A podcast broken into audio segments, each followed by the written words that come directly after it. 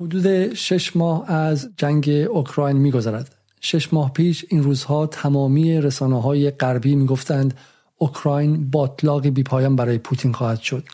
باطلاقی بدتر از ویتنام برای آمریکا و افغانستان برای شوروی. ادعی می‌گفتند پوتین بزرگترین خطای زندگی سیاسی را کرده. می‌گفتند او به زودی خودکشی خواهد کرد یا مجبور به استفاده از بمب اتمی خواهد شد. می‌گفتند قرنطینه کرونا پوتین را دچار زوال عقل کرده.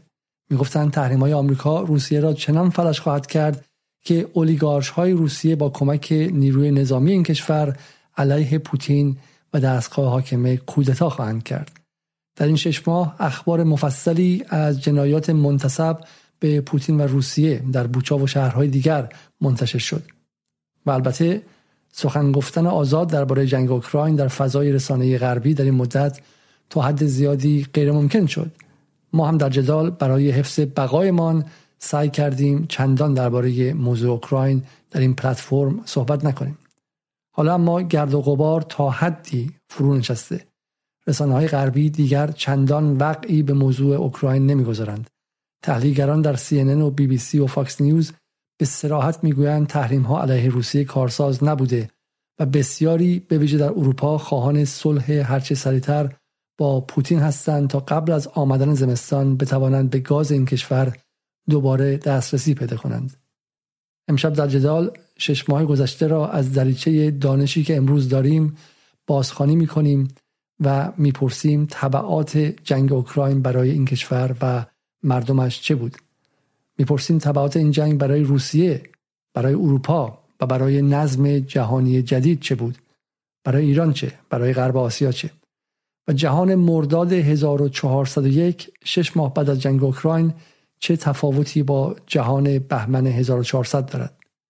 مهمان امشب ما دکتر مرتزا محیط است. او که متولد 1314 در شهر شوشتر است در دهه سی شمسی برای تحصیل به آمریکا رفت. تخصص پاتولوژی خود را از دانشگاه کلمبیای نیویورک گرفت. در دهه چل در دانشگاه جندی شاپور اهواز استاد شد. در سال 53 توسط ساواک دستگیر و زندانی شد. با انقلاب آزاد شد و در سال 60 دوباره راهی تبعید شد. این بار تخصص دوم خود را در رشته پزشکی زنان از دانشگاه هاروارد آمریکا گرفت. مرتضا محیط 87 ساله که بدون هیچ گونه شرمندگی همچنان خود را یک سوسیالیست و ضد امپریالیسم می‌داند. بیش از 65 سال سابقه کار سیاسی و پژوهشی دارد. نه کتاب و صدها مقاله نوشته و صدها مقاله هم به زبان فارسی ترجمه کرده. سلام. به جدال امشب پنجشنبه 13 مرداد خوش آمدید. آقای دکتر محیط خیلی ممنون که برای دومین بار مهمان ما در جدال شدید. برای شروع بگذارید بریم سر اصل مطلب. دفعه قبل که شما مهمان جدال بودید در روز پنجم بعد از جنگ اوکراین من از شما پرسیدم که جنگ رو چگونه می‌بینید و شما گفتید که پوتین احتمالا اگرچه محق بوده و مشروعیت داشته کارش اما برای اینکه جنگ رو یک طرف شروع کرده احتمالا خطا کرده و هزینه گذافی هم خواهد پرداخت آیا همچنان با عقیده محیط بهمن 1400 همراه هستید؟ با سلام به شما و بینندگان ارجمند این برنامه و تشکر از زحمات شما واقعا. عرض شود که این حرف رو اتفاقا من قبل از برنامه با شما گفتم یکی از چیزها باید این حرف رو پس بگیرم.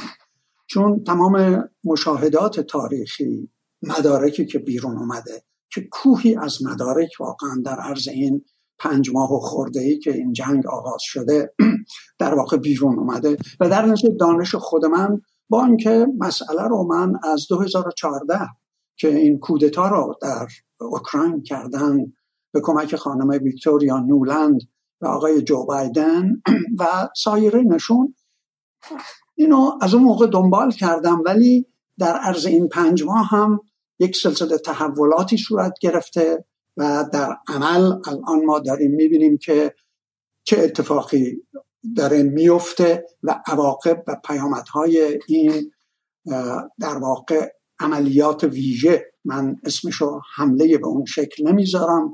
به قول سکات ریتر اگر جنگ ما اسمشو میذاشتیم یعنی در روسیه میبایست به اصطلاح بسیج بسیج می‌شد نیروهای به اصطلاح چیز. در حالی که این فقط یک بخش بسیار بسیار کوچک از نیروهای داوطلبان که اونجا چچن هستن و در واقع بار سنگین این جنگ به دوش خود شود که اهالی دونست و لوهانسک هستش. این کمتر راجبش صحبت میشه. بار سنگین جنگ به دوش اونهاست. ولی به توضیح بدید. به من حالا این جمله برای اینکه معنادار شه برای مخاطب. یعنی چی جنگ نیستش؟ بالاخره پوتین به یک کشوری حمله کرده دیگه. بالاخره پوتین آغازگر جنگ یا حمله نظامی بوده. و حتی قبول هم نمی‌کنید که این جنگه میگه که عملیات ویژه. این برای ما توضیح بدید که چقدرش پروپاگاندای روز هاست و چقدر واقعا برای شما به عنوان کسی که 65 سال در این کار سیاسی می‌کنید قابل قبوله. خب من این مسئله رو از دو نفر آدمای متخصص نظامی دارم میگم. یکی داگلس مکگرگور که در واقع مشاور وزیر دفاع در زمان مارک اسپر در زمان دونالد ترامپ بود که البته خودش سرهنگ ارتش در تمام جنگ های هم ویتنام بوده هم عراق بوده و غیره و غیره. نظر اون سکات ریتر که خودش یه نظامی تفنگدار دریایی بوده و بعدش ما می‌دونیم مثلا توی انرژی اتمی معمور عراق بوده و غیره و غیره. هر دوی اینا متخصص در واقع نظامی هستن. من خودم تخصص نظامی ندارم. ولی نظر اونا میگه زمانی ما جنگ که اعلام جنگ با بسیج در واقع نیروهای ارتشی یک کشور شده باشه و اعلام جنگ بکنه.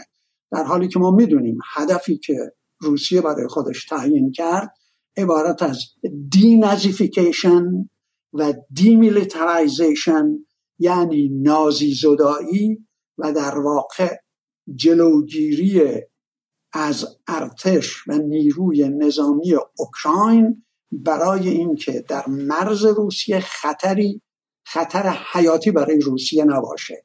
یک و بعدش هم دفاع از روس زبانان و روسهای شرق و جنوب اوکراین که اینا بخشی از روسیه بودن واقعا. و حالا اگر وارد بحث شدیم قبلا پنج ماه با قبل که با هم دیگه صحبت کردیم من صحبت کردم که چطور در واقع نئونازی ها و نئوفاشیست ها می‌خواستن قتل عام بکنن همه اینا رو. نه تنها زبان روسی رو فرهنگ روس رو اونجا قدغنش کردم بلکه می‌خواستن هدفشون قتل عام تمام اینا بود. بنابراین برای دفاع از اینا روسیه در واقع دونسک و, دون و لوهانسک رو به عنوان کشورهای مستقل به رسمیت شناخت و مطابق ماده 51 سازمان ملل در واقع بعد از اینکه اونا ازش درخواست کمک کردن و وارد عمل شد. این یک عملیات ویژه در واقع به قول سکاتریتر اسمش رو می‌ذارن و نه جنگ.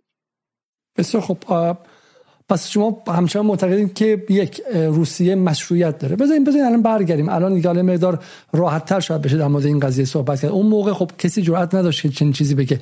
شما در آمریکا هستید من در انگلیس هستم و فضای سنگینی که حول بحث اوکراین بود اصلا نمیذاشت کسی صداش به جایی برسه. غیر از اینکه رسانه های روسی کلا حذف شدن یک شبه از ساحت جهان آزاد و دنیایی که مدعی آزادی بیانه اما همین روستاهای انگلیس تک تکشون پرچم اوکراین در وسط شهر به احتزاز در آوردن برای این فضا خیلی فضای سنگینی بود و نمی‌شد حرف زد. بیا الان یک بار دیگه سوال کنیم از شما و خیلی راحت از شما بخوام جواب بدید. پوتین آیا واقعا مشروعیت داشت در این کارش؟ یعنی اینکه به یک کشور دیگه ای در وسط جنگ 21 قرن 21 حمله نظامی کنه آیا واقعا این مشروعیت داشت؟ و آیا ما با پذیرفتن این مشروعیت عملا دست خودمون نبستیم. یعنی بعدا دیگه نمیشه حتی به حمله آمریکا مثلا به عراق حمله کرد یا نقد کرد و غیره. اما مشروعیت کاری که پوتین کرد برای من صحبت کنید. از منظر حقوق بین الملل ببینید اینا میگن که این یه جنگ unprovoked. یعنی در واقع فارس به فارسی میگیم بیدلیل. یعنی در واقع معنای این حرف اینه که پوتین کسی تحریکش نکرد. هیچ بهانه ای نداشت. هیچ دلیلی نداشت. ولی می‌خواست امپراتوری تزار و یا امپراتوری شوروی رو دوباره احیا بکنه. علت اینکه حمله کرد به اوکراین اینه. در واقع بحثی که در غرب و در دستگاه های ارتباط جمعی هست اینه. ببینیم آیا این یک حمله یا یک عملیات ویژه یا هر چی حالا اسمشو بذاریم به راستی unprovoked یعنی بیدلیل بوده یا دلیلی وجود داره. این حالا چیزی که من شما می‌خونم statement سامانتا پاور سامانتا پاور به شکلی معاون وزارت خارجه آمریکاست و از نزدیکان واقع همین تیم اوباما و کری و حالا هم بلینکنه. و در اینجا میگه میگه که به شکلی حمله تحریک نشده و بدون هر گونه مشروعیت پوتین. و این دو کلمه خب دو کلمه ای که بار خیلی مهم داره. اگر من به شما حمله کنم شما حق دفاع دارید. اما اگر آن پرووکت باشه حمله من یعنی من هیچ کاری نکرده باشم خب شما مشروعیتی ندارید. جواب شما به سامانتا پاور چیه؟ جواب من عبارت از دلم می‌خواد چند دقیقه یه فرصت باشه من بله. وارد تاریخچه مختصر بشم.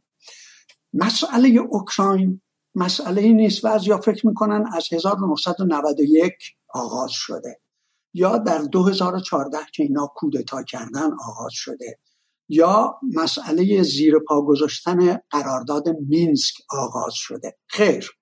بذارید من براتون یه مقاله رو از والتر نت که یه چیز فرانسویه به قلم وین منستن بخونم که ببینید برمیگرده به دهه 1950 یعنی امریکا و CIA از اون موقع در صدد بوده برای استفاده از اوکراین برای از بین بردن و از هم فروپاشی هم شوروی سابق و هم فدراسیون روسیه کنونی. سازمان سیا این مال 14 ژانویه 2016 که من گرفتم این مقاله رو. سازمان سیا از سال 1953 مشغول تخریب اوکراین و تقویت نازی های آن بوده است.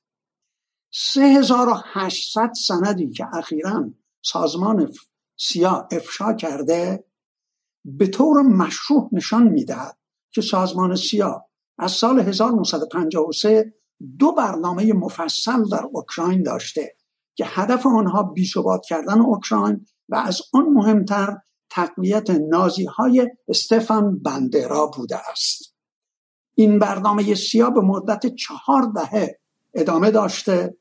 برنامه ابتدا به شکل فعالیت های شبه نظامی بوده که طبق آن به گروه های ضد شوروی چون شورای عالی و و و و اینا رو مفصل توضیح میده که نمی‌خوام وقت برنامه گرفته بشه. ولی اینا از دو نفر مستقیما بعد از جنگ دوم جهانی پشتیبانی کردن. یکی استیفن بندرا و یکی لبد که اینا هر دوشون ما می‌دونیم جنگ دوم در جنگ دوم جهانی با سربازان اس اس و نیروهای نازی و به اصطلاح آلمان همکاری کردن و ما می‌دونیم که در غرب اوکراین که یه زمانی بخشی از لهستان بوده در حدود صدها هزار لهستانی و یهودی و روس کشتن. بعد لبد رو که سازمان سیا مستقیما در ارتباط باش بوده اینو میبرنش به امریکا. ما بدونیم که CIA در اساس بنیانگذاریش توسط یه مقدار زیادی توسط نازی های آلمانی بوده. کمتر کسی اینو می‌دونه. و از, از تمام به تمهیداتی که آلمان های نازی داشتن استفاده کرده. اینو میبرنش لبت رو می‌برن امریکا. وزارت دادگستری امریکا اعتراض می‌کنه به این قضیه که این یه جنایتکار جنگی همکار باندرا بوده. هرچند که آلن دالس که رئیس اس در اون موقع در زمانی که در ایران هم کودتا کردن این برمیگرده به 1953 سی آی جلوگیری می‌کنه از اخراج لبد که همکار استیفن بندرا بوده. می‌خوام اینو بهتون عرض بکنم که این بر میگرده به زمان بعد از جنگ دوم جهانی و آغاز جنگ سرد. ولی حالا میگذریم از اون. برمیگردم به یه نقطه عطف دیگه که عبارت از اواخر دهه 1980 باشه یعنی در واقع 89 که گورباچف و شبرنتزه وارد مذاکره میشن با امریکا جورج بوش پدر و آقای ارشبت که چیز آقای وزیر خارجه چیز وزیر خارجه امریکا. یه دفعه حالا اسمش به هر حال وارد مذاکره میشن و قرار میشه که اولا پیمان سنتو از بین عوض می‌خوام چیز مال به چیزی که شوروی درست کرده بود در آلمان در اروپای شرقی از بین بره و بعدش اروپای شرق، آلمان شرقی با آلمان غربی که جز ناتو بود با هم یکی بشن و قول میدن که اگه این دوتا با هم دیگه یکی بشن حتی یک اینچ آلمان به طرف روسیه یا به طرف شرق نره این قولی بوده که به طور مستقیم به شورتنزه و هر شود که گورباچف داده میشه توسط جیمز بیکر و جورج بوش پدر آیا به این عمل کردن؟ به هیچ وجه به این مسئله عمل نکردن و ما می‌دونیم از زمان بیل کلینتون شروع کردن حرکت به طرف شرق و بعدش در زمان جورج بوش پسر در 2008 اینا خواستن که هم گرجستان و هم اوکراین رو وارد ناتو بکنن که اون موقع روسیه بهشون هشدار داد. که این خط قرمز ماست. نباید این کارو بکنید. فقط فقط در واقع پوتین این حرف رو بهشون نزد. بلکه شما الان من لیستی رو شما می‌تونید نشون بدید از خود امریکاییایی که هشدار دادن. هشدار دادن به دولت امریکا که بابا این کار رو نکنید و این خطرناکه.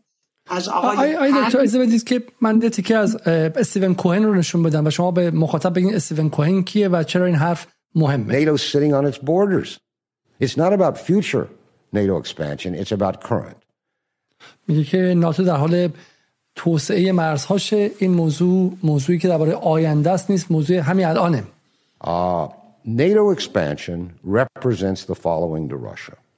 And on the, near this I will end.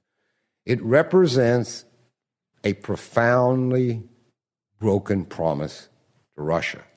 این گسترش ناتو به سمت روسیه یک شکست عهد شکنی بسیار جدی در برابر روسیه است. Made by the first Bush that in return for united Germany and NATO NATO would not expand eastward. در مقابل قولی که سراحتا جورج بوش پدر به روسیه داد که در صورت خروج روسیه از کشورهای بلوک شرق ناتو به هیچ وجه گسترش پیدا نکنه. This is beyond any dispute. People say well they never signed a treaty. But این خارج از هر گونه دعوا این سر این اصلا جر و بحث نداریم ما. ایده میگن که قراردادی امضا نکردن. The deal is a deal. The United States gives its word unless we're shysters. دیل دیل قرارداد قرارداد دو کشور گنده آمریکا کلمهشو گفته حرفشو زده اونجا مگه میشه بگین که قرارداد امضا نکنین تمام دنیا می‌دونستن اون موقع And if you don't get it in writing, we'll cheat. We broke our word. And when both Putin and Medvedev say publicly to Madeleine Albright and others, we, Russia, feel deceived and betrayed, that's what they're talking about. وقتی که هم مدودیوف هم پوتین به مادلین آلبرایت گفتن که ما احساس می‌کنیم که به ما با ما تقلب کردید به ما دروغ گفته شده منظورشون دقیقا اینه So NATO represents on the part of Russia a lack of trust. ناتو برای روسیه معنای عدم اعتماد داره. You break your words to us. What can, to what extent can we trust you? Secondly, it represents military encirclement. If you look, if you sit in the Kremlin, مرحله دوم معنای محاصره اقتصادی داره ناتو برای روسا. and you look out at where NATO is and where they want to go, it's everywhere. It's everywhere on Russia's borders. روس نگاه می‌کنن از پنجره خونشون فقط ناتو می‌بینن. از هر جا که نگاه می‌کنن ناتو رو در اطرافشون می‌بینن. و این دقیقا حرفی که آیه دکتر شما می‌زنید این که این امر حافظه ما رو رسانه شسته. الان فکر می‌کنیم خب ناتو اونجاست دیگه توی مثلا لیتوانی و لیتوانیا است. قرار نبوده. 20 سال پیش وعده دادن. و شما حالا در برنامه قبل هم ما این رو موضوع رو مطرح کردیم. به سراحت مطرح کردیم. ما تک تک این افراد رو نشون دادیم. ما به شکلی جیمز ما کنان رو نشون دادیم. درسته؟ جورج کنان کنان رو نشون دادیم. حالا اگه میشه می‌خواین تک تک اینا رو به ما بگید بگین که اولا که اهمیت این ویدیویی که من از استیون کوین دادم چیه؟ استیون کوین کی هستش و چرا این امر مهمه؟ حرفایی که استیفن کوهن استاد برجسته دانشگاه پریستون بود. که چند سال پیش فوت کرد. بعد بعدش اومد به دانشگاه نیویورک و با مجله نیشن هم کاری می‌کرد. ولی کتاب معروفش کتاب بخارینه برای اینکه در واقع مثل کف دستش تمام به تاریخ هم شوروی سابق رو و هم فعلی رو می‌دونه و دنبال کرده. منتها فقط استیفن کوهن. استیفن کوهن ممکنه بگن که این طرفدار روسیه است دوست پوتین هر شود که و غیره و غیره. من چند تا اسم ببرم برای عزیزان که ببینید چه کسایی هشدار دادن. ببینید جورج کنان کسیه که سفیر امریکا در دوران جنگ جنگ دوم جهانی بوده. و با استالین مرتب در رابطه بوده موقعی که امریکا و روسیه با هم دیگه همکاری در جنگ دوم و استالین ازش خواست که بعد از جنگ دوم جهانی ما دوستیمون رو ادامه بدیم. ولی جورج کنان کسی بود که اومد و رئیس پالیسی پلانینگ یعنی به حساب برنامه ریزی های وزارت خارجه امریکا شد و مقاله معروف رو در Foreign Affairs نوشت زیر عنوان X آقای X اسم خودش رو چیز نکرد که در واقع برنامه containment یا مهار روسیه بود و آغازگر جنگ جنگ سرد بود. جورج کنان ما می‌دونیم سه نفر بنیانگذار جنگ سرد بودن. یک جورج کنان دو عبارت از پال نیتس و یکی هم هر شود که وزیر خارجهشون که حالا یه دفعه بازم جیمز بیکر؟ جیمز بیکر منظورتون نخه جیمز بیکر. اون بعد این هر شود که بعد از جنگ دوم جهانی رو بندن به هر حال. می‌خوام کسای دست راستی اینا هشدار دادن به دولت امریکا که بابا این ناتو رو تا دروازه مسکو نبرید. اینا خط قرمزهای روسیه است که حالا میگن unprovoked یعنی هیچ تحریکی نشده. مثل اینکه الان خانم پلوزی که رفته در تایوان این اصلا تحریک نیست. اگر فرزن چین الان یه مانور نظامی بده این unprovoked هستش. کسی تحریکش نکرده. می‌خواد به اصطلاح بره و بگذاریم اینا نه تنها اون آقای پت بکنم که خودش در واقع نطقهای نیکسون رو مینوشته. یه آدم کنسرواتیو که من با پیش بردن ناتو به در خانه روسیه ما داریم رویارویی قرن قرن 21 رو به وجود میاریم. پت بوکنن داره میگه.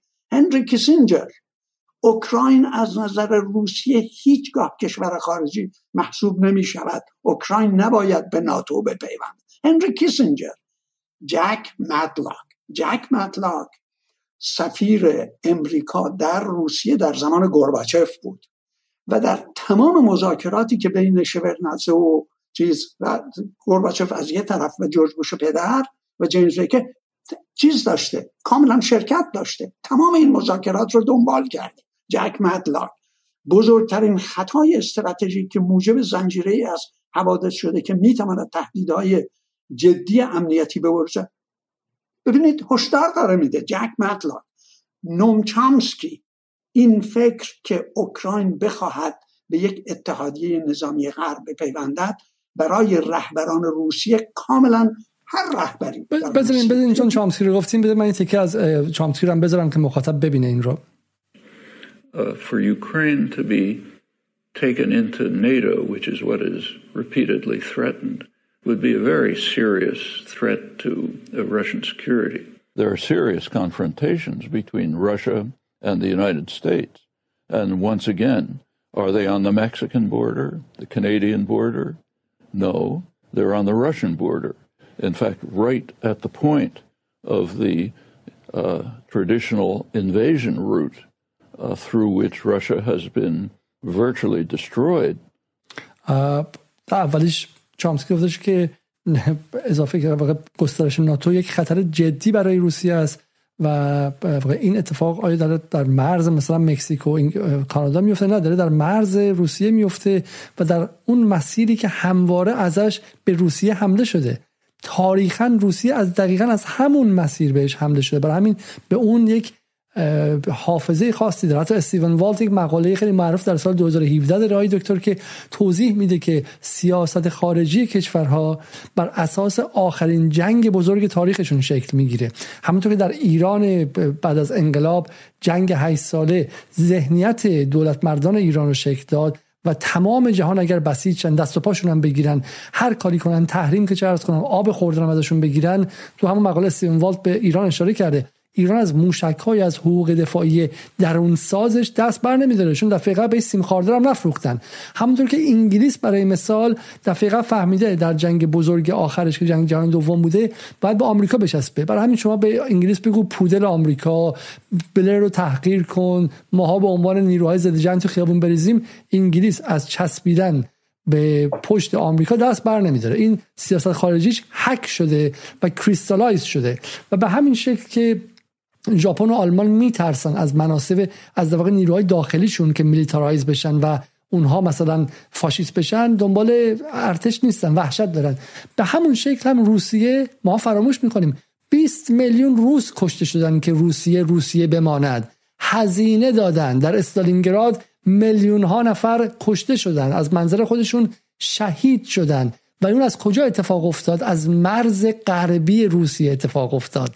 از روسیه اصل اولش اینه که با دشمن نباید هم مرز باشی. لحظه ای که آلمان هم مرز شد با روسیه تمام. می‌دونستن که جنگ به شکلی غیر قابل توقفه و این اصل اول سیاست خارجی روسیه بوده. چه پوتین باشه چه هر کسی دیگه غیر از اون یلسین که یک آدم دائم الخمر الکلی بیماری بود که آمریکایی‌ها نصبش کرده بودن. هر کسی دیگه ای میومد اونجا این اصل رو داشت و اینها وقتی که این اصل رو زیر پا گذاشتن خودشون می‌دونستن که قدم بعدی چیه و چامسی داره اینجا میگه اینجا بهش گوش کنیم و برگردیم به شما uh, several times in the past century so Russia has been provoked well what happened NATO instantly moved to East Germany then Clinton came along uh, expanded NATO right to the borders of Russia now there are uh, the Russian, the new Ukrainian government, the government after the overthrow of the preceding one, uh, the parliament voted, uh, I think, 300 to 8 or something like that,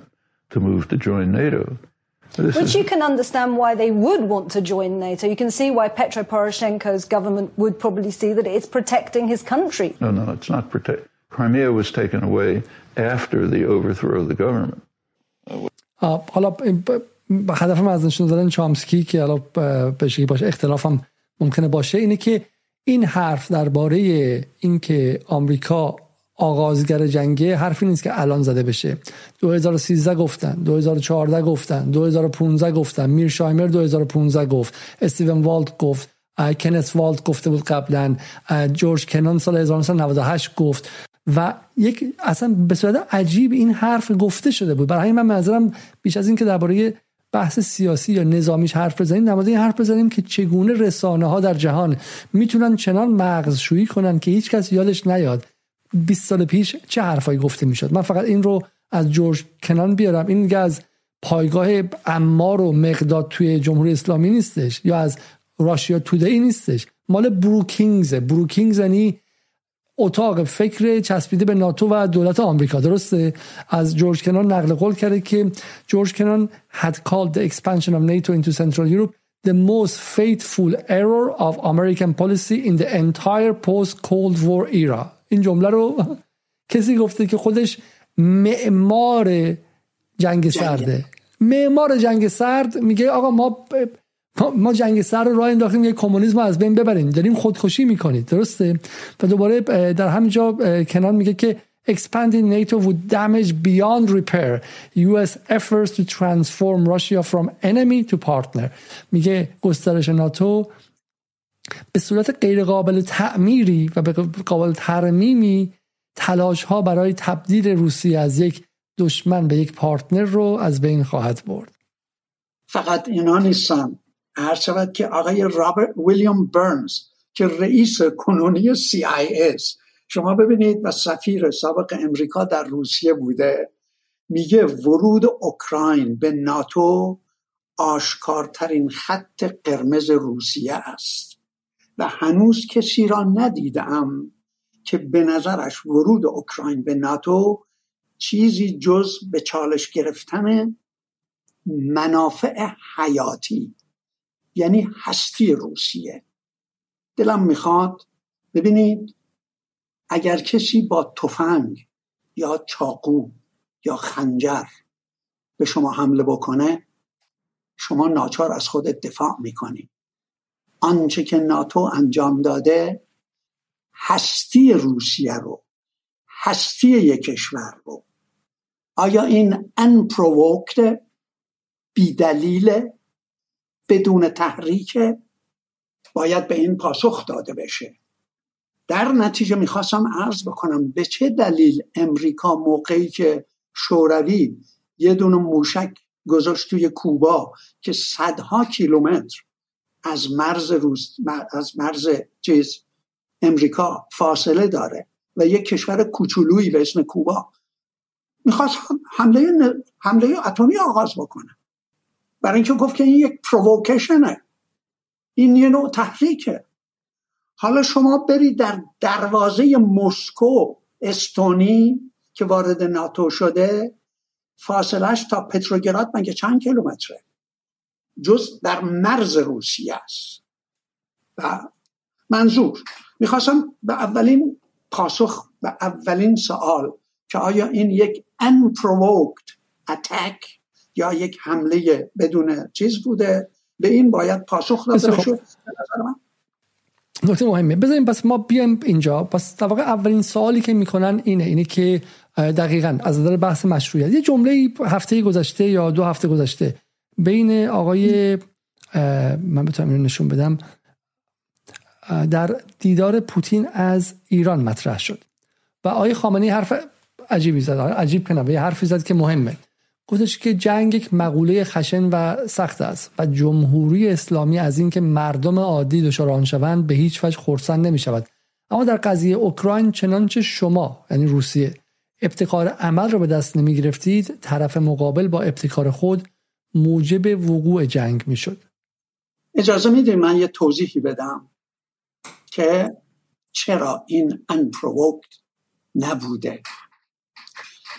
در فوریه 2022 که اگه یادتون باشه نیروهای روسیه اومدن در مرز اوکراین و آقای بایدن گفت امروز حمله می‌کنن فردا حمله می‌کنن پس فردا حمله و غیره و غیره. چرا نیروهاشو اوورد اونجا؟ برای اینکه نزدیک به 120 تا 160 هزار نیروی اوکراینی هم در مرز دنباس تجمع کرده بودن ولی از همه مهمتر. نزدیک همین ژاپروژیا و خرسون و نزدیک در واقع جنوب اوکراین نزدیک کریمه اونجا تمرکز پیدا کرده بودن و هدفشون حمله به کریمه بود. برای اینکه ما می‌دونید نه امریکا نه اروپا و نه خود اوکراین کریمه رو به رسمیت نمی‌شناسن که بخشی از روسیه باشه. در حالی که ما می‌دونیم در 2014 در, در کریمه من نمی‌دونستم دو بار در واقع رفراندوم شده. من فکر می‌کردم فقط 2014 شده. در حالی که ژاک باود که خودش جز یه فرد نظامی اهل سوئیس و مصاحبه های فراوانی کرده و به دقت این مسائل رو دنبال کرده میگه در 1991 بعد از اینکه اوکراین مستقل شد در اونجا بلافاصله مردم اوکراین خودشون رو به عنوان خارجی دیدن. برای اینکه می‌دونستن که اوکراین زبان روسی رو نخواهد پذیرفت. به عنوان روس زبان اینا رو نخواهد پذیرفت. در نتیجه اون موقع اینا چیز کردن؟ یه رفراندوم کردن. و 90 درصد از مردم کریمه رأی دادن که بخشی از روسیه بشن. که بعدش روسیه اونو نپذیرفت. روسیه در اون زمان در زمان یلسین بود و نپذیرفت. ولی در 2014 اینا موقعی که کودتا کردن هدفشون دوباره گرفتن کریمه بود و دادن بندر سواستوپول به ناتو. بندر سواستوپول تنها بندر آب گرم روسیه است که خود دولت اوکراین قرارداد صد ساله داشته که بندر سواستوپول رو در اختیار روسیه بذاره. و اینا می‌خواستن بدنش به ناتو. هدفشون هنوز هم همینه. در نتیجه در اوکراین در کریمه دوباره در سال 2014 در مارس 2014 چیز شد رفراندوم شد. 97 و نیم درصد از مردم اونجا رأی دادن که به روسیه بپیوندن. این رو قبول کرد. پوتین اینو پذیرفت. برای اینکه می‌دونست که خطر اینه که سواستوپول رو می‌خوان به, به ناتو بدن. یعنی دقت کنید که هستی روسیه در خطره. در تمام این موارد هستی یک کشور در خطره. در نتیجه این رو پذیرفت ولی در در دونسک و لوهانس چه اتفاقی افتاد؟ یعنی در دونباس در اونجا هم مردم متوجه شدن که این نئونازی ها و نئوفاشیست ها یعنی گردان ازوف داره به اینا حمله می‌کنه و اینا رو قتل عام خواهد کرد.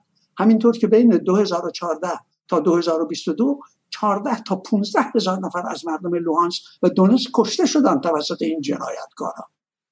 و در نتیجه اونا هم رفراندوم کردن. یعنی در دونسک و لوهانسک هم رفراندوم شد. 95 درصد رأی دادن که به روسیه بپیوندن. روسیه اینو نپذیرفت. پوتین نپذیرفت. چرا؟ علتش خیلی آشکار بود. گفت که اگه ما بپذیریم اینا رو به عنوان بخشی از روسیه اوکراین بلافاصله وارد ناتو خواهد شد. برای اینکه دیگه اون خودش رو آزاد می‌بینه که وارد ناتو بشه. ما نمی‌خوایم وارد ناتو بشه. بنابراین ما اینو به رسمیت نمی‌شناسیم. چون بر اساس قوانین ناتو کشوری که در داخلش درگیری یا به شکلی نزاع مرزی هستش حق نداره که به ناتو بپیونده. بفرمایید. به هر حال گفت که اگه اینا جدا بشن برای اینکه می‌دونست که بخش شرقی مخالف این قضیه است. بخش غربی موافق این قضیه است که هم وارد اتحادیه اروپا و هم ناتو بشن. بنابراین اگه ما بخش دونس و لوهانس رو جدا بکنیم اینا آزاد به اصطلاح اکثریت می‌خوان که به ناتو بپیوند بنابراین پوتین نپذیرفت اینا. و گفت که اینا در چارچوب اوکراین بمونن منتها خود مختاری نسبی داشته باشن که بتونن زبان خودشون رو فرهنگ خودشون رو داشته باشن و با روسیه هم رابطه داشته باشن. ولی بخشی از اوکراین بمونن. و برای همین بود که من دلم می‌خواد چند نکته تاریخی رو من مثلا قبل از اون حالا قبل از اون حدود 940 نفر دارن برنامه به زنده می‌بینن. تقاضا می‌کنم که برنامه رو لایک کنین. همین الان فقط 270 نفر لایک کردن. خیلی مهمه این کار. و دومین نکته. بس من بزن به این شکل بگم. و بعد برگردیم به اون موضعی که آقای خامنه‌ای گرفتش. می‌خوام که چون ایده معتقدن که اصلا شما ما بحث اولمون چی بود؟ بحث مشروعیت بود. بحث legitimacy یا مشروعیت بود. که بسیار خوب. اصلا روسیه نزدیک شدن ناتو به خودش رو قدم به قدم نزدیک شدن ناتو به خودش رو اگزیستنشیال ثرت یا تهدید وجودی می‌دونه. و کشورها وقتی تهدید وجودی دارن خب همه کار می‌کنن. بسیار خوب. ولی باز هم میگن که آیا اینجا برسم که چرا موقعی که میگه اگر ابتکار رو روسیه به دست نمی‌گرفت اینا حمله حمله به هر حال حمله می‌کردن. دلم می‌خواد اینا پیش زمینه تاریخی داره. خب، بسیار خب حالا همین همینجا می‌خوایم وایسیم. چون در نهایت از منظر مخاطب جهانی اوکراین حمله نکرده بود. آیا نباید می ایستاد آقای زل... آقای پوتین تا اینکه زلنسکی اولین تیر رو شلیک کنه که نه فقط در مشروعیتش در سطح سیاسی بلکه در سطح حقوقی هم مشروعیت داشته باشه؟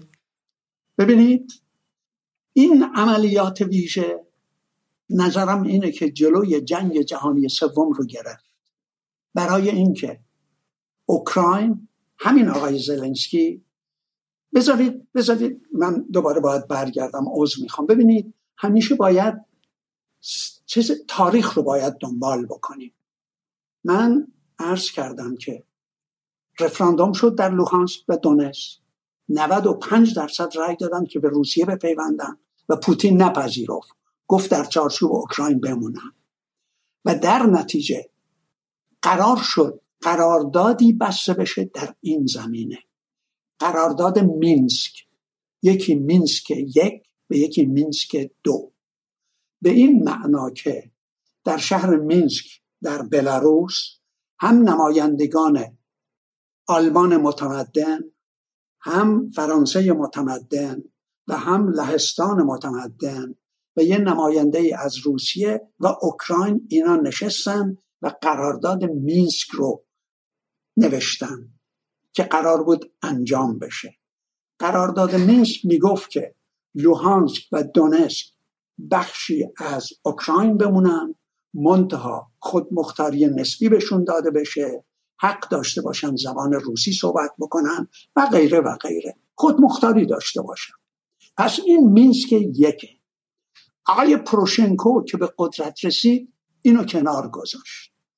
بعدش دوباره اینا در 2015 مینسک دو رو امضا کردن و همین کشورهای متمدن فرانسه و آلمان زیرش رو امضا کردن. حالا می‌رسم به یه جایی که ببینید داستان چیه. مردم اوکراین هر شود که صلح می‌خواستن دوستی می‌خواستن. دشمنی با روسیه ندارن. در نتیجه در 2019 اینا دست رد به سینه پروشنکو گذاشتن که دشمن روسیه است و خودش می‌دونید یه میلیاردر اولیگارش صهیونیسته. دست رد به سینهش زدن به آقای زلنسکی رو که یه برنامه به حساب یه دلقک بود. ولی آقای کولومویسکی که یه میلیاردر اولیگارش صهیونیست دیگه است. اینو اوورد توی برنامه تلویزیونی. هر شود که یه برنامه بهش به عنوان مثلا نقش رئیس جمهور رو بازی کرد. بنابراین اومد و قول داد که ما باید با روسیه از در آشتی در بیایم و باید به قرارداد مینسک عمل بکنیم. یعنی خودمختاری نسبی به دنباس بدیم. این قول رو داد. منتها در این فاصله آقای کلومویسکی و پشت سرش اشخاص دیگه از جمله پروشنکو لشکر ازوف رو درست کردن. یعنی یک گردان ازوف از نئونازی ها و نئوفاشیست ها رو درست کردن که اینا نقش اساسی در کودتای 2014 داشتن. آقای دمیتری یورا یورا یورش و آقای تیاگنبوک که ما در برنامه قبلیمون عکس بله. اینا رو نشون دادیم که اینا چه ارتباط تنگاتنگی با آقای جو بایدن و آقای عرصبت که و غیره و غیرهشون داشتن.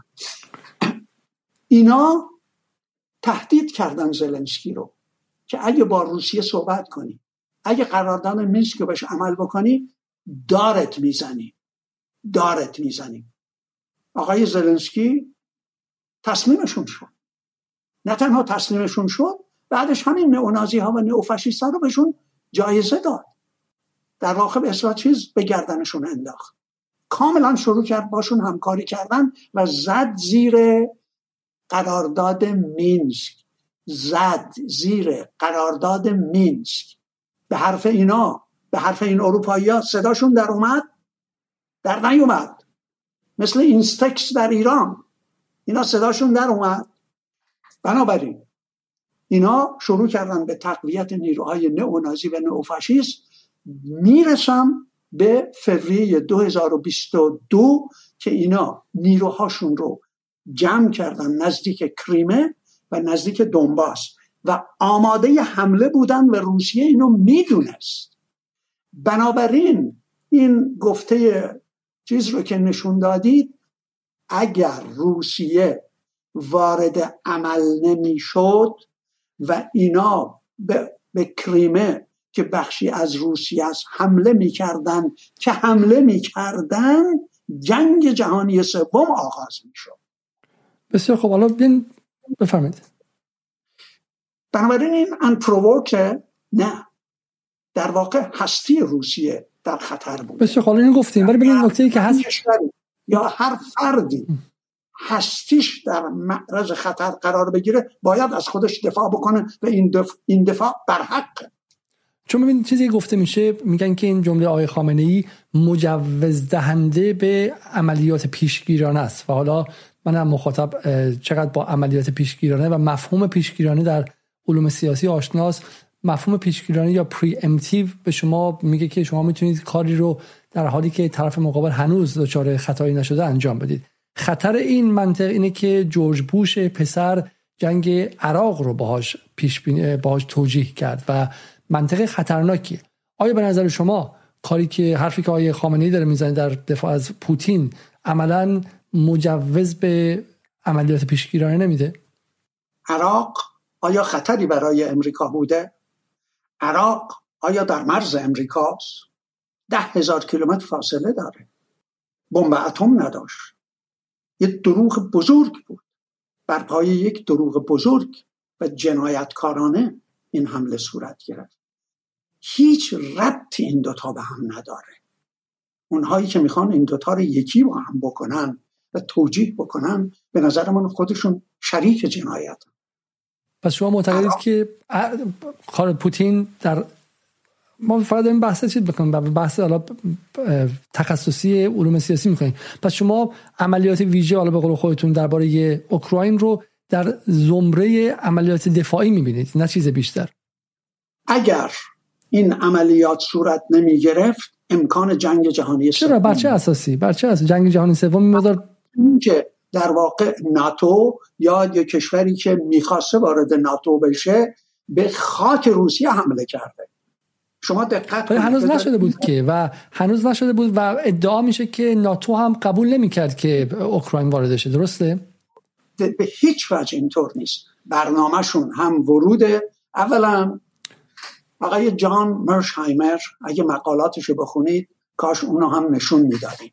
مرشهایمر میگه که اوکراین به طور دیجور وارد ناتو نشده بود. دیجور یعنی از نظر قانونی. ولی دیفکتو یعنی از نظر واقعی یعنی هم می‌خواست بمب اتم چیز بکنه هم ده ها و صدها آزمایشگاه بیولوژیک داشت که اینا الان ثابت شده. و جفری ساکس الان ثابت کرده که اولا ویروس کرونا از یکی از آزمایشگاه های امریکا سرچشمه گرفته و نه از خفاش ها یا خفاش های چین. اینو من نمی‌دونستم که در واقع مسئول تحقیق درباره منشأ کرونا بوده از طرف مجله معروف لنست که معروف ترین مجله در واقع پزشکی مال انگلیس و امریکاست. بعد از دو سال تحقیق میگه که از یکی از آزمایشگاه های امریکا ویروس کرونا سرچشمه گرفته. استاد دانشگاه کلمبیا داره این حرف می‌زنه جفری ساکس خب از این آزمایشگاه با یکی از با یکی از به شکلی طراحان نئولیبرالیسم هم بوده زمانی درسته؟ کاملا. موقعی که از دانشگاه هاروارد فارغ التحصیل شد جفری ساکس فرستادنش روسیه که شوک درمانی بکنه و تمام اون غارت ها رو. الان یه فرد بسیار ترقی خواه شده. استاد دانشگاه و با سازمان ملل هم همکاری مستقیم می‌کنه. و در نتیجه اینو بعد از دو سال تحقیق متوجه شده که ویروس کرونا از همین آزمایشگاه های امریکا داره میاد و اینا روی پرنده هایی کار می‌کردن توی اوکراین که اینا رو تربیت بکنن برن به طرف روسیه و ویروس کرونا رو به اونجا ببرن. و این و این کسی که در واقع گمانم امباسادور یا در واقع سفرای WHO از سازمان بهداشت جهانی هم بودش درسته؟ حالا اونشو نمی‌دونم ولی همکاری مستقیم با سازمان ملل داره. با سازمان ملل منظر می‌خوام عذر می‌خوام. بله بله بله. آره. هر شود که ولی از طرف مجله لنست می‌دونی مجله لنست کسی که جایزه نوبل می‌خواد بگیره مجله لنست مقالاتشو می‌نویسه. از طرف اون مأموریت پیدا کرده بوده. ولی به هر حال می‌خواستم این برگردیم پس به بحث اوکراین. پس پس در واقع جفری ساکس ادعا می‌کنه که حتی ویروس کرونا هم مربوط به به شکلی همین فشارهایی که آمریکا می‌خواسته به روسیه بیاره و در ذات خودش نوعی سلاح بیولوژیک بوده که آمریکا می‌خواسته علیه روسیه به وجود بیاره. حرف شما اینه حرف ساکسینه خب می‌دونید خود ارشبت که ویکتوریا نولند در گفتگویی که در مجلس سنا بود در مجلس سنای امریکا از آن کرد که ما ده ها آزمایشگاه بیولوژیک در, در اوکراین داریم. و این چیزای بیولوژیک آزمایشگاه بیولوژیک چه کار می‌کردن؟ حالا کار نداریم که صدها آزمایشگاه دیگه در افریقا دور تا دور هم روسیه و هم چین آزمایشگاه بیولوژیک دارن که اینا خرجشون رو پنتاگون میده و در واقع جنگ بیولوژیک می‌خوان راه بندازن. ببینید همه اینا برمیگرده که آیا این جنگ un بوده؟ بحث provoked گرفتیم نه بحث provoked گرفتیم الان 50 دقیقه از برنامه گذشته و ما می‌خوایم برنامه رو میگم اگه بشه هرچه سریعتر تموم کنیم. ما بحث provoked رو گرفتیم. یعنی قبول کردیم که آمریکا و اوکراین و ناتو روسیه رو پرووک کردن تحریک به جنگ کردن. اینو کاملا در موردش قبول کردیم. بحثی که مطرح می‌شد رو بذاریم این حالا این بحثی که واقعا باید تو فوریه انجام میدیم. الان ما در اوگست هستیم. بذاریم برگردیم به بحث رو به جلو. و اون اینکه خب ایده می‌گفتن که در نهایت آمریکا معلومه تحریک کرده. معلومه آمریکا تحریک کرده. معلومه که آمریکا می‌خواد روسیه وارد جنگ شه. چرا؟ برای اینکه روسیه ای که درگیر جنگ زمینگیر خواهد شد هزینه خیلی زیادی خواهد داد منزوی خواهد شد و همینطور هم به چین نمی‌تونه کمک برسونه و در نهایت آمریکا بله تحریکش کرده از نظر اخلاقی هم خیلی کار بدی کرده اما آمریکا روسیه رو به باطلاق کشوند. بذارین حالا رو به جلو صحبت کنیم. شش ماه از این جنگ گذشته. الان تو این شش ماه که نگاه می‌کنیم آیا پوتین به باطلاق کشیده شد؟ آیا اوکراین باطلاق روسیه بود یا نبود؟ اوکی. خب یک سلسله آمار بیرون اومده هر شود که نشون میده. یک روسیه هر شود که اینا در ابتدا موقعی که اینا روسیه رو از سویفت بیرون انداختن تحریم تا الان ده هزار تا تحریم روی روسیه گذاشتن. ایران 3600 تا تحریم داره. روسیه ده هزار تا داره. و اینا فکر کردن که اقتصاد روسیه کاملا کلپس یعنی از هم فرو فرو خواهد باشه تمهیداتی روسیه برقرار کرد که دقیقا اینا رو خونسا کرد. به این معنا که بانک مرکزی من اینجا حالا اینو در برنامه خودم گفتم که کاش ایران و همین آقای خامنه ای از روسیه درس می‌گرفت که اینا با اینکه ده هزار تا تحریم دارن چطوره که نه تنها اقتصادشون رو نگه داشتن بلکه اقتصادشون بهتر شده. به این معنا که روبل که فرو پاشید در ابتدا الان وضعیت روبل از زمان قبل از جنگ بهتر شده. یعنی به عنوان بهترین و قدرتمندترین پول جهانی شناخته شده. در حدود پنجاه و چند روبل در حالی که قبلش 65 یا چقدر به یک دلار بوده. یک دو. عبارت از اینه که نرخ بهره بانکی فوق العاده مهمه. به محضی که تمام این تحریما رو گذاشتن نرخ بهره بانکی رو خانم نبیولینا که رئیس بانک به اصطلاح فدراسیون روسیه هستش یه خانم نابغه است واقعا رئیس بانکشون. یک دفعه به اصطلاح نرخ بهره بانکی رو به 20 درصد رسون برای اینکه جلوی فرار سرمایه ها رو بگیره. ولی و, و, تمام این تمهیدات رو که به عمل آوردن اقتصاد رو تثبیت کرد. و بعدش قرار شد که تمام اون کسایی که نفت گاز و یا هرچی از روسیه می‌خرن باید به روبل بخرن. که اروپا مجبور شد این مسئله رو قبول بکنه. در نتیجه روبل تثبیت شد اقتصاد تثبیت شد و در نتیجه نرخ بهره بانکی که به 20 درصد رسیده بود و در نتیجه می‌تونست بحران به وجود بیاره کم کم و کم کم ابتدا به 17 درصد رسوندن بعد به 11 درصد بعد 9.5 درصد و چند روز پیش به 8 درصد رسوندن چرا تونستن این کار رو بکنن و نرخ بهره بانکی رو پایین بیارن؟ برای اینکه inflation یا تورم پایین اومد. یعنی از 15 درصد الان به 8 9 درصد رسیده. این جالب من CBS رو آوردم که مخاطبا ببینن. CBS مال 28 June مال حدودا یک ماه و یک هفته پیشه. و دقیقا اینجاست که میگه میگه که روبل روسیه قوی ترین ارز جهانه. به نظر این نکته خیلی خیلی مهمیه. خیلی نکته مهمیه. و این رو بعد از که اتفاق افتاد؟ وقتی که چند ماه پیش در ابتدا این نقشه رو ببینید دلار به روبل ببینید. شما اینجا در حدود ژانویه روبل برابرش بود 14 صدم. رسیدش در به حدود 6 دهم یا 7 دهم در آغاز جنگ. و الان رفته. از قبل جنگ هم قوی تر شده. ببینید این نکته ای که مهمه و ما هممون هم باید بخوایم. ما در جدال جدال بحث پیش بینی آینده است. نه ماندن در گذشته و واقعیت رو دیدن نه توهمات و به شکلی ماخولیه های ضد ایرانی ها و غربگره ها و نه ماخولیه های به شکلی اونهایی که حالا فکر می‌کنن که ایران امپراتوری شده. اما خواسته ما به جلوه اینه که مقاومت آری اما مقاومت مقاومتی که روبل بیشتر شده. نه اینکه مقاومتی که از جیب فقرا کارگران زحمتکشان معلمان و طبقات پایینیه و ارز ایرانی هر روز داره پایین میاد. پایین آمدن ریال یعنی تجاوز به ایران یعنی حمله نظامی به ایران. پایین آمدن ریال گران شدن دلار یعنی پذیرش سلطه آمریکا.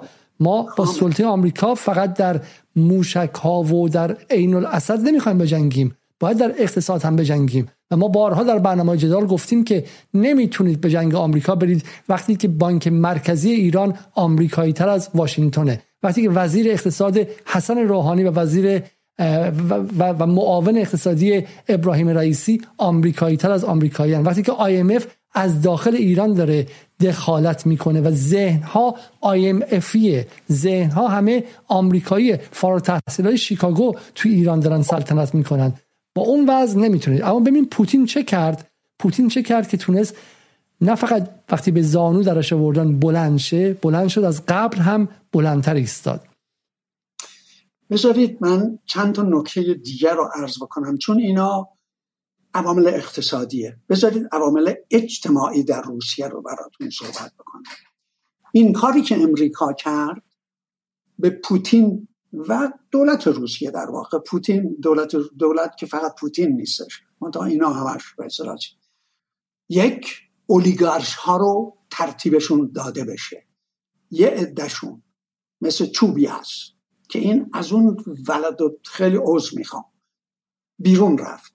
بقیهشون اومدن به لندن و امثال هم و امثال هم همسایه شما حتما شدن و غیره و یک. دو مردم روسیه رو بسیج کرد. ببینید شما باید یک ملت بسیج بشه و دنبالش یعنی در واقع اعتماد به دولت داشته باشه. اون چیزی که در ایران وجود نداره. یعنی پوتین اتفاقا فوق العاده کنسرواتیوه. خیلی از تندروهای روسیه می‌خواستن که هم از قبل و هم بعدش اقدامات شدیدتری بشه. در حالی که پوتین فوق العاده با احتیاط رفتار کرد. میزان مقبولیت پوتین قبل از این عملیات ویژه 69 درصد بود الان 83 درصده. و در نتیجه برای اینکه فقط دولت روسیه یا پوتین نبود که احساس خطر کردن. احساس خطر وجودی. ملت روسیه. برای اینکه در غرب دیدن فقط این نیست که به اصطلاح روزها رو اصلا محلشون نمی‌ذارم موسیقی خاچتوریان رو دیگه نمی‌ذارن کسی گوش بکنه. رخمانینوف رو نمی‌ذارن. و غیره و غیره رو. یعنی فرهنگ روسیه مورد تعرض اینا قرار گرفت. تاریخ روسیه مورد تعرض قرار گرفت. تاریخ جنگ دوم جهانی رو اینا عوض کردن و در نتیجه ملت روس تونستن بسیج بشن و در نتیجه پشتیبان این عملیات ویژه و پشت این قضیه اومدن. اگر این نمی‌شد و اگر ببینید اگر یه ملتی بسیج نشه و طرفدار به اصطلاح اون سیستم نباشه شما نمی‌تونید این اقدامات رو بکنید. و در ضمن می‌خوام بگم که خود این جنگ کمک کرد به اینکه ملت روسیه به عنوان یک ملت بسیج بشن و در برابر دشمن بیستن برای اینکه واقعا احساس خطر برای هستیشون. این نکته خیلی خیلی مهمیه. من الان می‌خواستم تکیه پیدا کنم از همین موضوع کمانم در جای مختلف. این نموداری پیدا کنم از محبوبیت از محبوبیت پوتین که به صورت خیلی عجیبی همین که شما میگید پوتین این کار رو طوری انجام داد که جامعه هم پشتش ایستاد. یعنی ما حالا بازم هم شما سال هاست در مورد سیاست خارجی آمریکا در خود خاک آمریکا ایستادید و سعی کردین که رسواشون کنید. ما هم در خودمون در اینجا وایستادیم و در مورد اینکه معتقدیم آمریکا مخوفترین قدرت تاریخ بشریت از روز اول تا به حال با هم دیگه هم عقیده ایم. برای اینکه هیچ امپراتوری تا به حال اینقدر امکانات در عرصه نظامی و اقتصادی و رسانه‌ای همزمان نداشته. یعنی امپراتوری مغول و غیره کجا اینقدر امکانات داشتن ولی یه چیز هم هست این که ما معتقدیم که این مقابله با این امپراتوری باید همراه با مقبولیت اجتماعی باشه. باید مردم باشن. نه اینکه ما به تنهایی انتخاب کنیم پشت درهای بسته یا در تلویزیون هامون که آمریکا شیطانی است و آمریکا یک نیروی اهریمنی است و پس بریم بجنگیم. باید مردم هم باشن. و واقعا من در این شش ماه از روسیه درس می‌گیرم که چگونه پوتین توانست این کار رو به همراه مردم کنه نه برخلاف امواج اجتماعی. و این رو اگرچه غربی ها سعی کردن که اون اقلیت خیلی کوچیکی که در خیابان ها برای تظاهرات غیر آمدن رو به شکلی خیلی برجسته کنن اما واقعا دیدیم که خودشون هم مجبور شدن نشون بدن این عدد رقم هایی که از محبوبیت اجتماعی پوتین اومده. این خیلی خیلی موضوع مهمه. و دومین مسئله این که پوتین هم مثل جمهوری اسلامی در چند دهه گذشته حالا خودش شروع نکرد ولی میراثدار اقتصاد نئولیبرالی واشنگتنی بود. یعنی اگر اقتصاد نئولیبرالی در ایران هاشمی رفسنجانی از 68 اوورد یلتسین هم از همون موقع در روسیه اوورد و وقتی پوتین به قدرت رسید پوتین حالا خیلی ببینید چپ های ایرانی و چپ های حالا بعضی چپ های غربی مرتب روی نئولیبرال بودن پوتین تاکید می‌کنن. پوتین نئولیبرال نبود. پوتین یک سیستم به شدت نئولیبرال رو تحویل گرفت و تا حدی هم سویه هایش رو کم کرد. ولی اون سیستم در ذات خودش اصلا با نئولیبرالیسم در هم تنیده بود. و با این حال نکته خیلی مهم اینه که از فوریه به این سمت پوتین مسیر اقتصاد رو عوض کرد. آقای دکتر محیط به نظر شما میشه هنوز هم امروز هم اقتصاد روسیه رو نئولیبرالی نمید؟ ببینید موقعی که 2014 اینا چیز کردن روسیه تصمیم گرفت که هم کشاورزیش رو و هم صنایعش رو.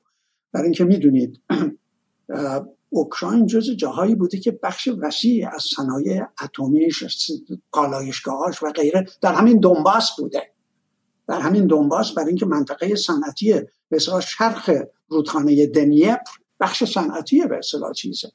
و اینا تصمیم گرفتن هم صنایعشون رو احیا بکنن و هم کشاورزیشون رو که نتیجهش این شده که ما می‌دونیم امسال بزرگترین به تولید کشاورزی رو در روسیه داشتن در تاریخشون. برای که در زمان شوروی به کشاورزی روسیه ضربات سنگینی وارد شده بود. در حالی که در زمان تزار یکی از به کشورهای صادر کننده بوده. در زمان شوروی اینجوری نبود. ولی به هر حال دوباره تبدیل به یکی از بزرگترین صادر کنندگان شده روسیه. هر شود که و اما راجع به اینکه آیا نئولیبرال هست یا نه در ابتدا در زمان یلسین همین آقای جفری ساکس رفت به اصلاح شک درمانی کرد و این سیاست های نئولیبرال رو پیاده کرد. ولی کم کم و کم کم دولت روسیه در چیز دخالت داره می‌کنه و در واقع به نوعی به طرف سرمایهداری دولتی دارن میرن. بذارید یه مثال از خود امریکا بزنم. در امریکا زمان شکوفایی اقتصادیش سفر اول من به امریکا بوده که برنامه برنامه های جان مینارد کینز رو پیاده می کردن. اون زمان در واقع سرمایهداری دولتی بود. دولت در بسیاری از چیزها دخالت می‌کرد. سندیکاهای کارگری آزاد بودن. کارگران مزد و حقوقشون بالا بود و غیره و غیره. اون امریکای اون روز بود که حالا تو برنامه شاید شنبه خودم راجع به این قضیه صحبت بکنم. از 1973 در واقع که آقای میلتون فریدمن وارد عرض که برادران کوک ازش دعوت می‌کنن و سیاست های مکتب شیکاگو یعنی نئولیبرال شروع میشه به نظران ابتدای افول امریکاست. روسیه در واقع مسیر عکس رو طی کرده. یعنی از سیاست نئولیبرال به طرف سیاست اقتصادی کینزی رفته. دخالت فعال دولت در تمام اینا و بعد رسیدن به کارگرا. هر شود که به پزشکی به آموزش و غیره و غیره. که اینا در سیاست های نئولیبرال سیاست خصوصی میشه به درب و داغون میشه. مثل ایران امروز. حالا نکته که نکته که هست که حالا بالاخره در 33 4 سال گذشته نئولیبرالیسم به ویژه بعد از فروپاشی شوروی به قول معروف ارز رایج بوده دیگه. همه همینجوری فکر می‌کردن و ایدولوژی رایج بوده. اما بحث اینه که این ایدولوژی رایج هم جایی که پوتین فهمید که امنیت ملیش در خطره فهمید که اون دلاری که اولیگارش ها براش میارن می‌تونه لای هر برگه دلارش یک اسلحه باشه به چه معنی؟ معنی که آمریکا دلار رو تسلیحاتی کرد. آمریکا دلار رو وپنایز کرد. دلار دیگه دلاری نبود که تو جیبت میذاشتی. دلاری بود که بهت شلیک می‌شد. برای همین فهمید که از منظر بقا با غریزه بقا فهمید که این نئولیبرالیسم می‌تونه به مرگش منجر شه و اونجا بود که دولتی کردن رو آورد. پوتین با اولیگارشا دوست بود. بله با اولیگارشا دوست بود.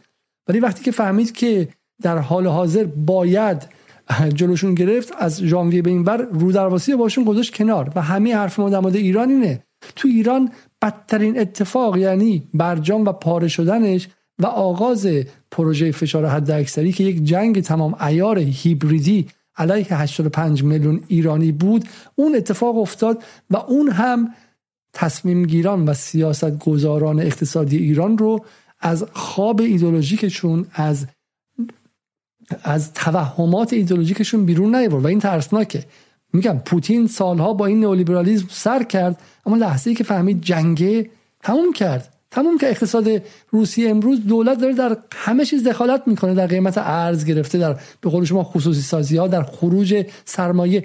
تو ایران میگن که آی دکتر که مثلا اگر ما فلان کارو کنیم خروج سرمایه انجام میشه. خروج سرمایه غلط می‌کنه که انجام میشه مگه دست خروج دست سرمایه داره سرمایه داران فاسدی که تو ایران از جیب مردم و با رانت حکومتی خوردن و بزرگ شدن حالا می‌خوان سرمایه رو ببرن به کانادا و به انگلیس بیشتر از اینکه بردن. دولت چه کار است اینجا؟ دولتی که می‌تونه دانشجو رو دستگیر کنه می‌تونه به خاطر بدحجابی یک خانومی رو دستگیر کنه سپیده رشنور رو دستگیر کنه و تو تلویزیون ازش اعتراف اجباری بگیره نمی‌تونه آقای حاج آقا فلانی و حاج آقا فلانی که به واسطه رابطه با این نماینده مجلس و اون وزیر و این وکیل پول ها رو خوردن بعد می‌خوان میلیون میلیون و ده میلیون ده میلیون دلار از ایران خارج کنن جلو اونها رو بگیره.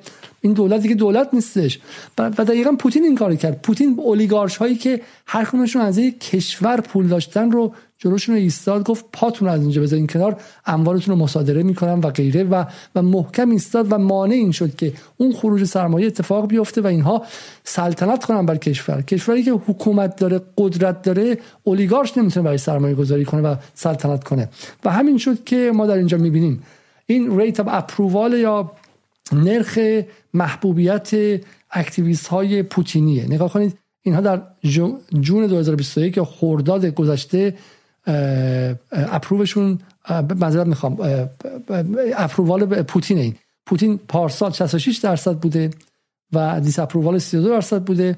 می‌رسه به June 2022 83 درصد. May 2022 83 درصد. یعنی با این جنگ از فوریه از 71 درصد به 83 درصد رسید.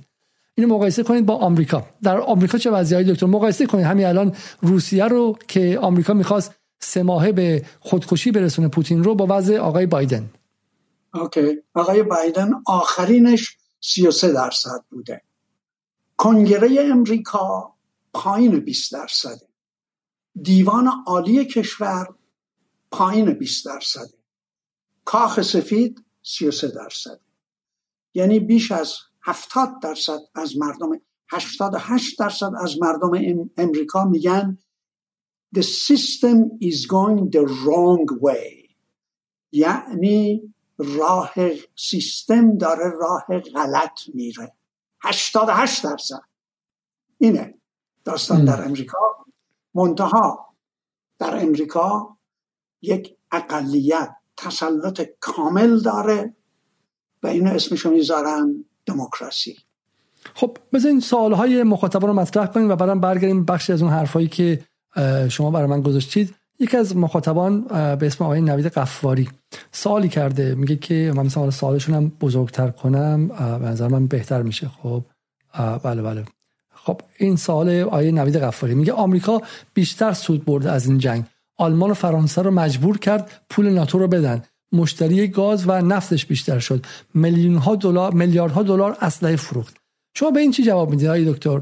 به اینکه آمریکا در نهایت ممکنه که مردم اروپا اذیت شده باشن مردم آمریکا اصلا غیر مشروع بوده باشه اصلا پرووک بوده باشه. ولی در نهایت بدنه حاکمه آمریکا از این جنگ سود کرد. اوکی. اگه یادتون باشه پنج ماه پیش در همین برنامه من صحبت کردم که بازنده های این جنگ یک اوکراین و مردم اوکراین. دو اروپا. سه مردم امریکا مردم امریکا. خب حالا چه اتفاقی افتاده؟ بعد از پنج ماه اوکراین داره از هم فرو میپاشه. پنج میلیون لاقل اومدن به اروپا و فرار کردن. حالا اگر رسیدیم که چه بر سر ارتشش رفته اگه موافق باشید میدان جنگ رو هم بریم که الان در میدان جنگ چه اتفاقاتی داره میافته. و واقعا این کشور آخرین مقاله که آقای تاماس فریدمن توی نیویورک تایمز نوشته میگه که دولت امریکا هم از زلنسکی نفرت داره هم دشمنشه دشمن زلنسکی. عجیبه که تاماس فریدمن یه همچین چیزی تو نیویورک تایمز نوشته مال دیروزه. بگذاریم. ولی آره شرکت های نفت امریکا درآمدشون اصلا سر به آسمان می‌کشه. شما به بورس سهام نیویورک نگاه بکنید. شرکت های اسلحه سازی سر به آسمان می‌کشه. همینطور که شرکت شرکت های داروسازی. آره اینا سودهای عظیمی بردن. مردم امریکا چطور؟ مردم امریکا زجرشو دارن می‌کشن. در کالیفرنیا شما نزدیک به 6 دلار هر به گالون بنزین که این روی فقرا روی کارگرا روی 80 درصد تا 90 درصد مردمه.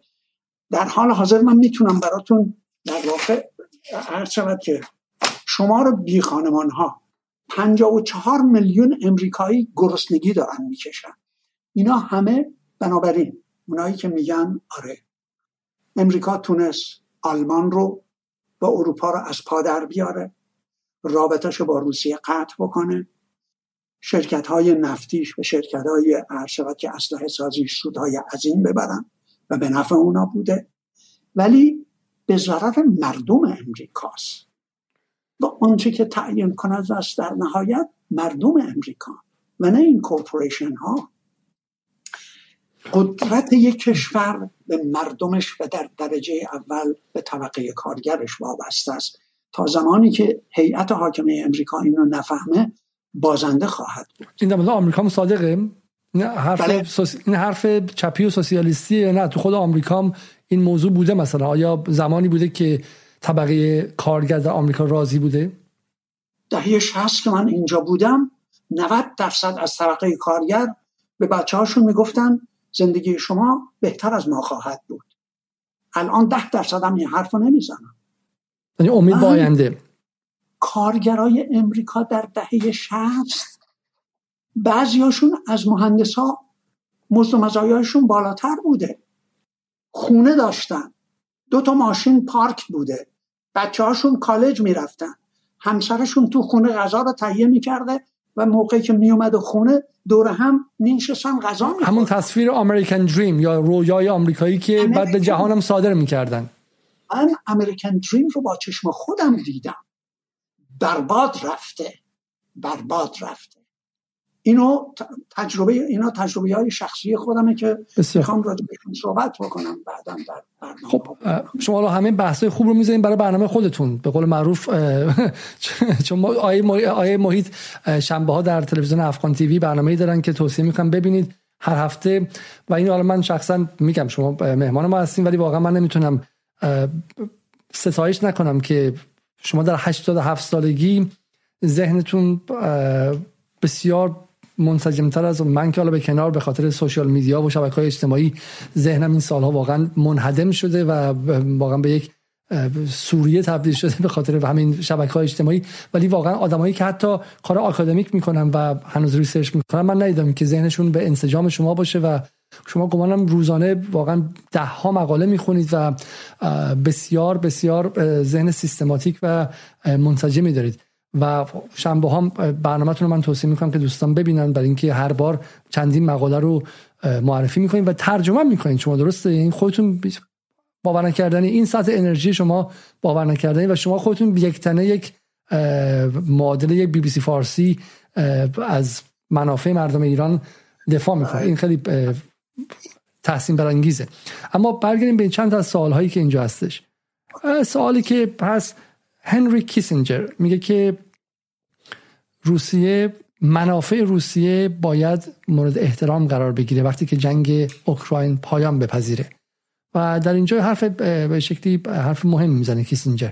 در مصاحبهش با اشپیگل میگه که وقتی که این جنگ به پایان برسه موضوع اینه که چگونه روسیه می‌تونه رابطه کوهیرنت و منسجم با اروپا برقرار کنه؟ که همیشه روسیه دنبالش بوده.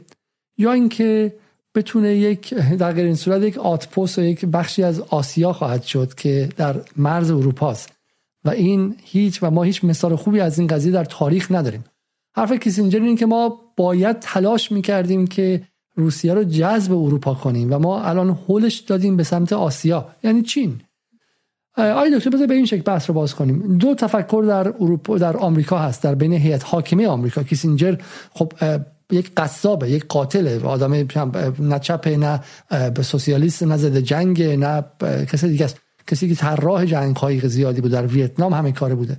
ولی کیسینجر معتقد بود که این خطای تاریخی بزرگی بود که ما روسیه رو هل بدیم به سمت چین. روسیه رو جدا کنیم. برای همینم پوتین ترامپ با اینکه بسیاری مسخرش می‌کردن مثلا دلقکه اما به نظر میاد که سیاستش بسیار منسجمتر بود. وقتی که می‌گفت پوتین دوست ماست ما باید با روسیه دوست شیم و می‌خوایم با روسیه دوست شیم.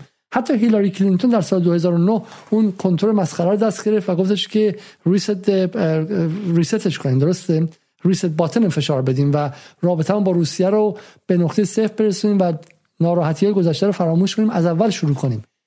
این دو نگاه در آمریکا رو ما توضیح بدید. نگاه امثال کیسینجر که می‌خوان روسیه رو به شکلی جذب کنن و دشمن رو چین می‌بینن و نگاه اون طرفی ها از جمله برژنسکی برای مثال. برژنسکی و ادعی در دموکرات ها که برعکس دنبال روز حراسی هن. از همون روز اول هم که ترامپ اومد گفتن که راشیا گیت و روسیه اینو آورده و به عبارتی دشمنی رو در روسیه بیش از هر چیز می‌بینن.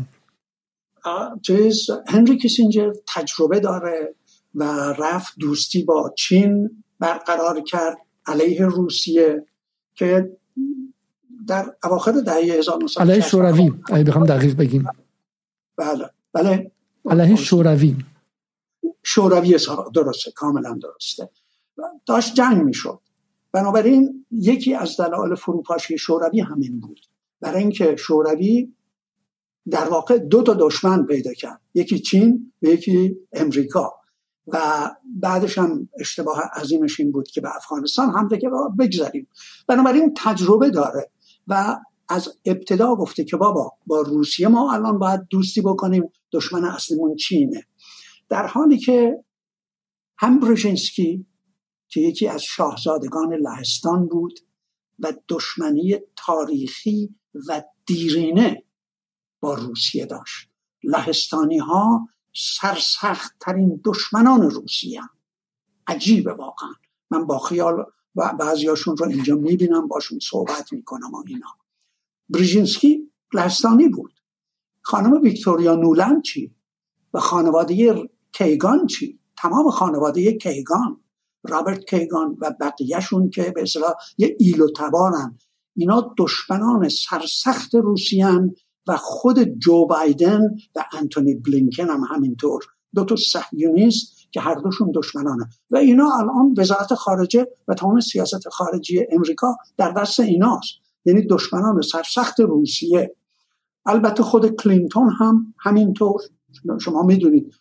هنوز فکر می‌کنه که در 2016 روسیه باعث شد که ببازه به شود که دانالد ترامپ. Russia gate می‌دونید Russia gate رو و این دشمنی و کینه تاریخی رو خود اتفاقا کلینتون ها به ویژه هیلری کلینتون نقش اساسی در به وجود آوردنش داشته. بسیار خوب. این خیلی اینه که این به نظر من از نظر هنری کیسینجر که آدم پخته ایه و هنوز مغزش 99 سالشه و کار می‌کنه مغزش هر شود که کاملا حرفش درسته. که میگه شما دارید در دو جبهه میجنگید دو تا دشمن برای خودتون درست کردید و روسیه رو به دامان چین انداختید و حالا نتایجش رو خواهید دید. که به نظر من این به نفع بشریت و به ضرر دشمنان بشریت. مثل خب این یک نکته بودش. نکته دیگه ای که هست اینه که به نظر چه اتفاقی میفته زلنسکی تا سه چهار ماه پیش خیلی از موضع قدرت حرف می‌زد و واقعا امیدوار بود. ولی الان داره میگه که اگر کار به فصل سرد برسه و به زمستان برسه کارش تمومه و خیلی ناامیدن. بزنین به اینجا برسیم. بحث نظامی خود بیشتر باز کنیم. شش ماه پیش می‌گفتن که روزها حتی جوراب درست حسابی نداشتن. تصویری تمسخر آمیز از ارتش روسیه ارائه می‌کردن که اینها سربازانشون دفعه اولن چند نفر گرفته بودن جوون بودن گریه می‌کردن جلو دوربین و غیره و روسیه می‌گفتن که نمی‌دونن داره چیکار می‌کنن گفتم در ابتدای برنامه. حتی می‌گفتن که این پوتین به خاطر اینکه خیلی در قرنطینه مونده شاید عقلش رو از دست داده و شما خیلی به درستی گفتین که پوتین در کار نیست. روسیه در کاره. روسیه با حداقل 500 سال قدمت nation state حالا بگذاریم خیلی معتقدن که از nation state هم بیشتره و اینکه کلا تمدن اسلاو ها و غیره است. ولی 500 سالی که ریشه داره سیاست خارجی منسجمی داره. اگر در قفقاز بوده این امتداد داشته و غیره. و و حالا می‌بینیم که وضع عوض شده. شما الان امروز وضعیت جنگی رو در چه می‌بینید؟ شما روبل رو گفتید بسیار عالی. گفتید که از نظر اقتصادی روسیه رو تونست سرپا نگه داره. مقابل تحریم ها ایستاد. الان گفته میشه تحریم ها بیاثره. اما از منظر نظامی فکر می‌کنید که پوتین چه کرده و در چند ماه آینده چه اتفاقی میفته و آیا به قول یکی از این مخاطبان این جنگی بود برای زمینگیر کردن و اینکه حالا زمان بره و بی پایان خواهد بود یا نه؟ نقطه پایانی از نظر زمانی بر این جنگ متصور هستید؟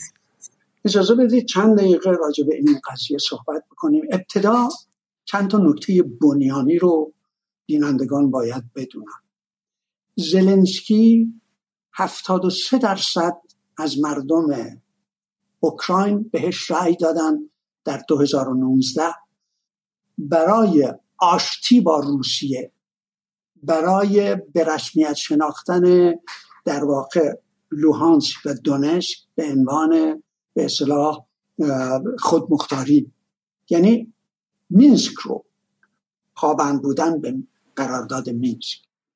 و این آدم زیر قولش زد. این به چه معناست؟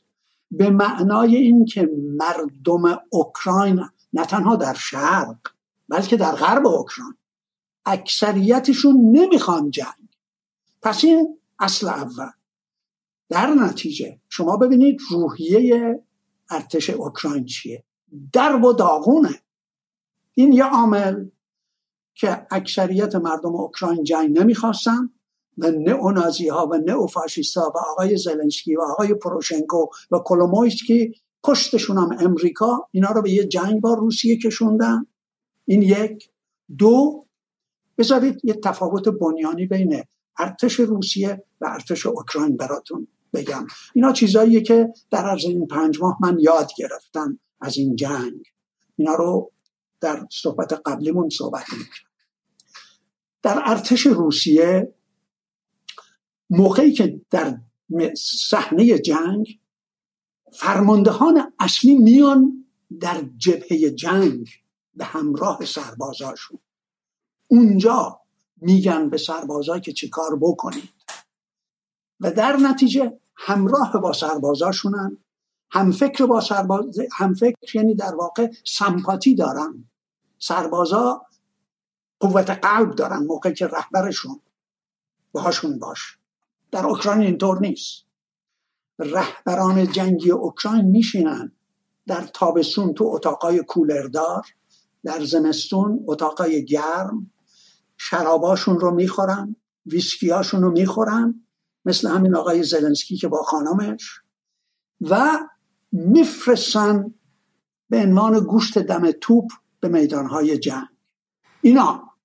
یعنی در واقع می‌خوای اگه بخوای فرماندهان ارتش اوکراین رو بشناسی این نمونه شونه این عکس خیلی عکس جالبی که هفته پیش منتشر شد در مجله ووگ مجله ووگ چیزی مثل مجله های بوردای مد و فشن و به شکلی مد روز و باور نکردنی است. یعنی صدای دیگه آمریکایی ترین آمریکایی در اومد. این عکس زن بلنسکی در روی ووگ بغل یک هواپیمای ویران شده و سربازان. اصلا توهینی که هست فکر کنید مثلا در جنگ ایران و عراق همسر یکی از سیاست مداران ایران میرفتش. بغل مثلا تانک از بین رفته ایرانی. واسه مجله روز و زن روز مثلا عکس تبلیغی می‌گرفت. و نشون میده که اینها واقعا چی بودن؟ این چه بلایی بود که بر سر اوکراین اومد؟ چهار میلیون مها... چهار میلیون پناهنده در 20 کشور اروپایی از لهستان و لاتویا و لیتوانی و تو همین انگلیس ریختن شهر به شهر منچستر 500 تا لیورپول 300 تا تو همین لندن همسایگان چه می‌دونم تو زیر زمین خونهشون پناهنده اوکراینی دارن جا میدن کشور از بین رفت زیر ساختها از بین رفت و به حال خودشون خودش و زنش با هم دیگه این عکس ها رو می‌گیرن و مثلا می‌خوان به دلهای آمریکایی‌ها رسوخ کنن. واقعا باور نکردنی بودش که این شخصیت همون بازیگری بود که بود یعنی از اول بازیگر بود. این شخصیت ها مثل این مثل ریگان اصلا از روی کتاب انتخاب شده. برای تئاتری رفتن نمایشگر انتخاب کردن که بتونن اون تکس بوک رو اون نمایشنامه رو دقیقا بخونن. و این که شما میگید این آدم لباس ارتشی پوشیده هر روز که روحیه بده ولی یک بار من مطمئن نیستم در میدان واقعی رزم حضور داشته باشه. بفرمایید. ببینید این یک دو یا سه در واقع مردم اوکراین می‌دونن که رهبراشون در چه فسادی فرو رفتن.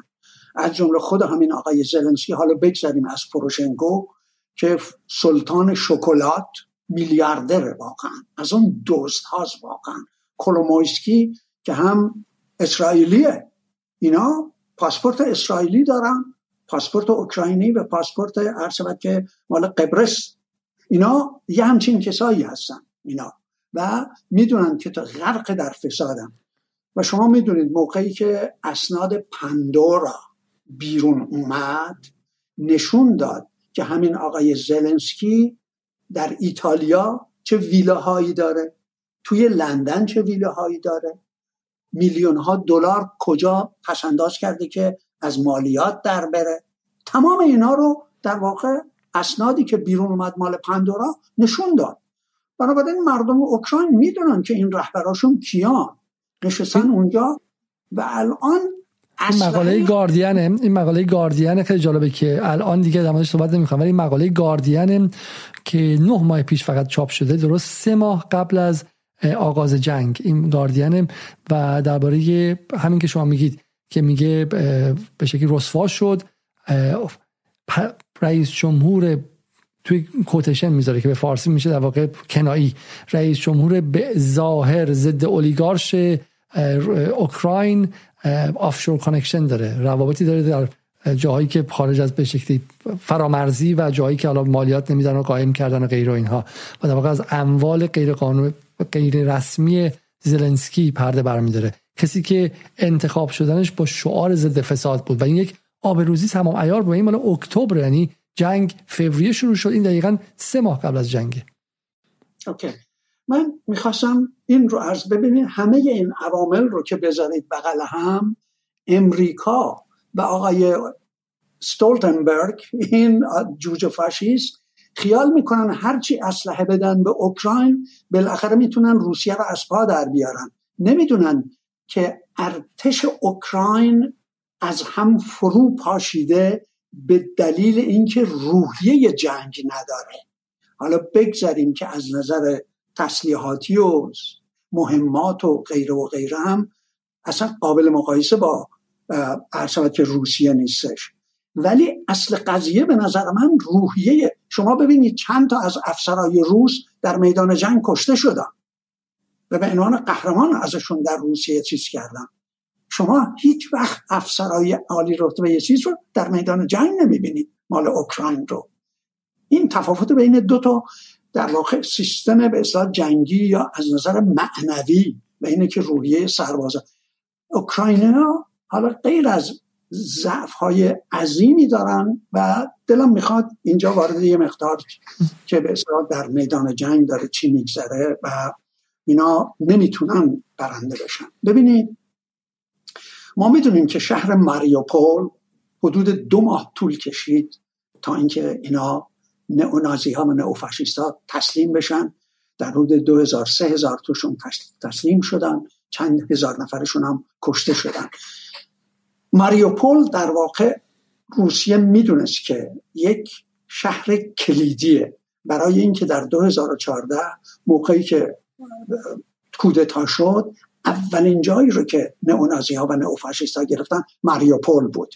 برای اینکه بندر فوق العاده پر اهمیتی از نظر ژئو استراتژیک فوق العاده حالا راجع می‌تونم صحبت بکنم که اون دریای ازوف که در واقع این کناری غربیشه و خاک روسیه کنار کناری شرقیشه. خیلی مهمه که ماریوپول رو اول اونجا رو گرفتن. برای اینکه هم دریای آزوف رو آزاد بکنن و همین که کمر در واقع لشکر آزوف رو در اونجا شکوندن. شما می‌دونید موقعی که اینا توی اون زیرزمین ها که 14 کیلومتر زیرزمین زیر اون شتال به کارخانجات عظیم به فولاد هستش در زمان شوروی اینا علیه بمب اتمی اینا ساخته شده. این اینا رفته بودن اونجا جا گرفته بودن و به مدت یکی دو ماه اونجا زندگی می‌کردن. بگذاریم. اینا چندین در واقع به حدود هشت تا هلیکوپتر دولت اوکراین فرستاد که بعضیا رو اونجا نجات بده. و این نشون می‌داد که تعداد قابل توجهی از افسرای هم امریکایی CIA most likely هم اروپایی فرانسوی و آلمانی اونجا هستن و شاید لهستانی می‌خواستن اینا رو نجات بدن. و هشت از این هلیکوپترها توسط استینگرهای امریکایی اینا رو انداختن. یعنی در واقع روس ها یه مقدار زیادی از این چیزهای موشک های استینگر داشتن. این هلیکوپتر رو انداختن. و بالاخره اونجا هم کمر آزوف و لشکر آزوف رو شکوندن و همین که ماریوپول رو آزاد کردن. بنابراین نقطه عطف این جنگ در ماریوپول بوده. بعدش چند تا کالدرون دیگه یعنی اینو بهش میگن از نظر نظامی بهش میگن پاتیل. پاتیل ما بهش میگیم که اینا رو محاصره می‌کنن. در جاهایی مثل عرض شود که سورو دونت و لیسیجانسک سورو دونت اصلا عجیبه شهر بزرگ و ویکتوریا یانوکوویچ سال 2013 میاد تو این شهر. چه استقبالی ازش میشه؟ چطور بهش رأی میدن؟ این شهر بعدا میفته به دست نئونازی ها و نئوفاشیستا. دومین جایی که میباید تسخیر می‌شد آزاد می‌شد از دست این نئونازی ها اونجا هم یه کارخونه شیمیایی مال کود شیمیایی. فکر می‌کنم آره کود شیمیایی. باز این نئونازی ها و نئوفاشیستا رفتن توی زیرزمین های اونجا که مدتی طول کشید تا اینا رو تونستن یه عدهشون کشته شدن یه عدهشون هم تسلیم شدن. و بعدش در یه رودخانه کوچیکی هستش اونجا اون طرفش لیزی چانسک هستش که اون روی تپس و از اونجا می‌تونستن روزها رو در حقیقت توپ بارون بکنن. ولی اونجا رو هم گرفتن. اونجا رو هم گرفتن و در نتیجه من می‌خواستم یکی یکی این شهرهایی رو که باید در حال حاضر جنگ در واقع بخش لوهانس کاملا آزاد شده. با سور و دونتسک و لیسیچنس آخرین شهرهایی بود که میبایست اینا آزاد می‌شدن بسیار من فقط این توضیح بدم که این نقشه که دارم نشون میدم این از بی بی سی هم هستش خب. این نقشه ای که شما می‌تونید در اینجا ببینید برای مخاطب شاید محسوس تر بشه. بخش هایی که با نارنجی مشخصه که حالا کریمه بخششه و بخشهایی از خرسون و غیره رو می‌تونید ببینید. بخشهایی که نیروهای روسی درش کنترل دارن. بخشهایی که آبیه بخشهایی که دست اوکراینی هاست. و و ماریاپول رو شما در بین در اون نقطه بسیار حساس و کلیدی در نزدیک دریای آزوف می‌بینید. این دو تکه عضو می‌خوام. این دو تکه که آبی می‌بینید نیروهای به شکلی اوکراینی بودن که در نقاط استراتژیک ماریاپول مسلط بودن و این جنگ بسیار طولانی و بسیار مهم در این نقاط اتفاق افتاد. بفرمایید. ببینید قبل از این در واقع در جنوب برگردیم به جنوب چیز اوکراین شهر خرسون و ژاپروژیا.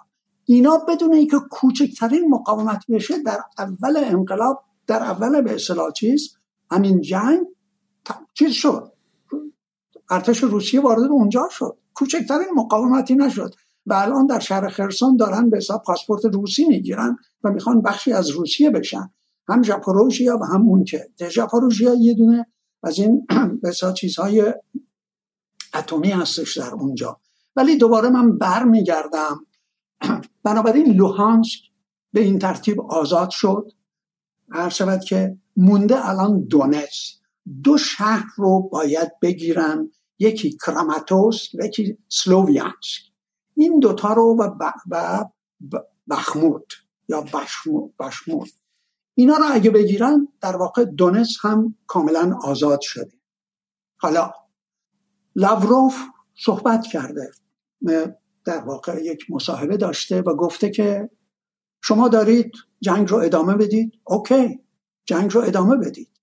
ولی روسیه داره پیشرفت می‌کنه گرچه آهسته ولی داره پیشرفت می‌کنه. برنامه هاشو داره پیاده می‌کنه. و اگر شما این جنگ رو ادامه بدید اولا ما میریم به طرف در واقع به طرف غرب و میریم به طرف ارشد که میکولایف میکولایف بین خرسون و اودساس میریم ابترا به طرف اون و اگر بازم ادامه بدید میریم به طرف اودسا این در جنوب در شمال هم کم کم میریم به طرف خارکف اگر بازم ادامه بدید و از این توپ های دوربرد درست بکنید ما همینطور باید شما را عقب بنشونیم برای اینکه نتونید خاک اصلی روسیه رو توپ بارون بکنید. بنابراین میاییم به طرف رودخانه دنیپر. در حال حاضر منطقه رو که در واقع آزاد شده است 20 درصد خاک اوکراین رو تشکیل میده. اگر بیان تا نزدیکی رودخانه دنیپر حدود سی درصد از خاک اوکراین خواهد بود. بخش هم کشاورزیشه و هم بخش صنعتیشه. مطابق آنچه که داگلس مکگرگور میگه افسر معروف امریکایی میگه در حدود 90 درصد از صنایع و بخش عظیمی از کشاورزی اوکراین در واقع به اصطلاح در همین بخش شرق رودخانه دنیپره یعنی در واقع هرچه اینا جنگ رو بیشتر و بیشتر ادامه بدن موقعی که میان در پای میز مذاکره بخش های وسیعتری رو از دست خواهند داد. لاوروف اینو بهشون گفته در حالی که در ماه مارس زمانی که من تو این برنامه بودم اگر یادتون باشه اوکراین حاضر شد بیاد پای میز مذاکره و در استانبول نمایندگان هم اوکراین هم چیز نشستن و آقای زلنسکی قبول کرد که وارد ناتو نشه و به نوعی خودمختاری و یا استقلال هم به لوهانس و دونتسک بده. و اون زمان بود که روسیه تمام نیروهاش رو که آورده بود تا نزدیک کیف بیرون کشید. که اینا گفتن ما شکست دادیم. در حالی که روسیه می‌خواست با باشون وارد مذاکره بشه. لاوروفشون گفت خب چرا زلنسکی زیرش زد؟ برای اینکه آقای بوریس جانسون تشریف آورد به کیف با آقای زلنسکی گفت که اگر با روسیه وارد مذاکره بشی ما هر گونه کمک رو بهت قطع می‌کنیم.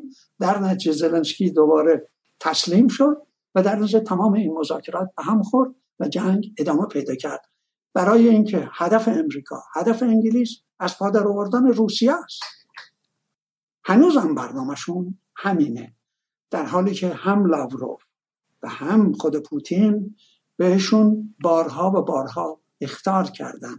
که ما برنامه denazification و militarization و حمایت از لوهانسک و دونتسک رو پیاده خواهیم کرد. منتها شما کاری نکنید که ما به طرف در واقع رودخانه دنیپر یعنی بیشتر و بیشتر جلو بریم و غیره و غیره. این وضعیت میدان جنگ در حال حاضر که در واقع ارتش اوکراین ارتشی نیست که بتونه در برابر هم جنگندگان لوهانسک و دونست و هم ارتش روسیه بتونه مقاومت بکنه. مگر اینکه واقعا کم کم و کم کم من من مقاله رو حالا من فقط یه نکته رو بگم وسط و دیگه الان بگه تقریبا بخوام به من مرتب میگم ولی گفته با شما اونقدر جذابه که ما بحث رو طولانی کردیم. قرار بود که بیشتر از یک ساعت یک ساعت و نیم نشه.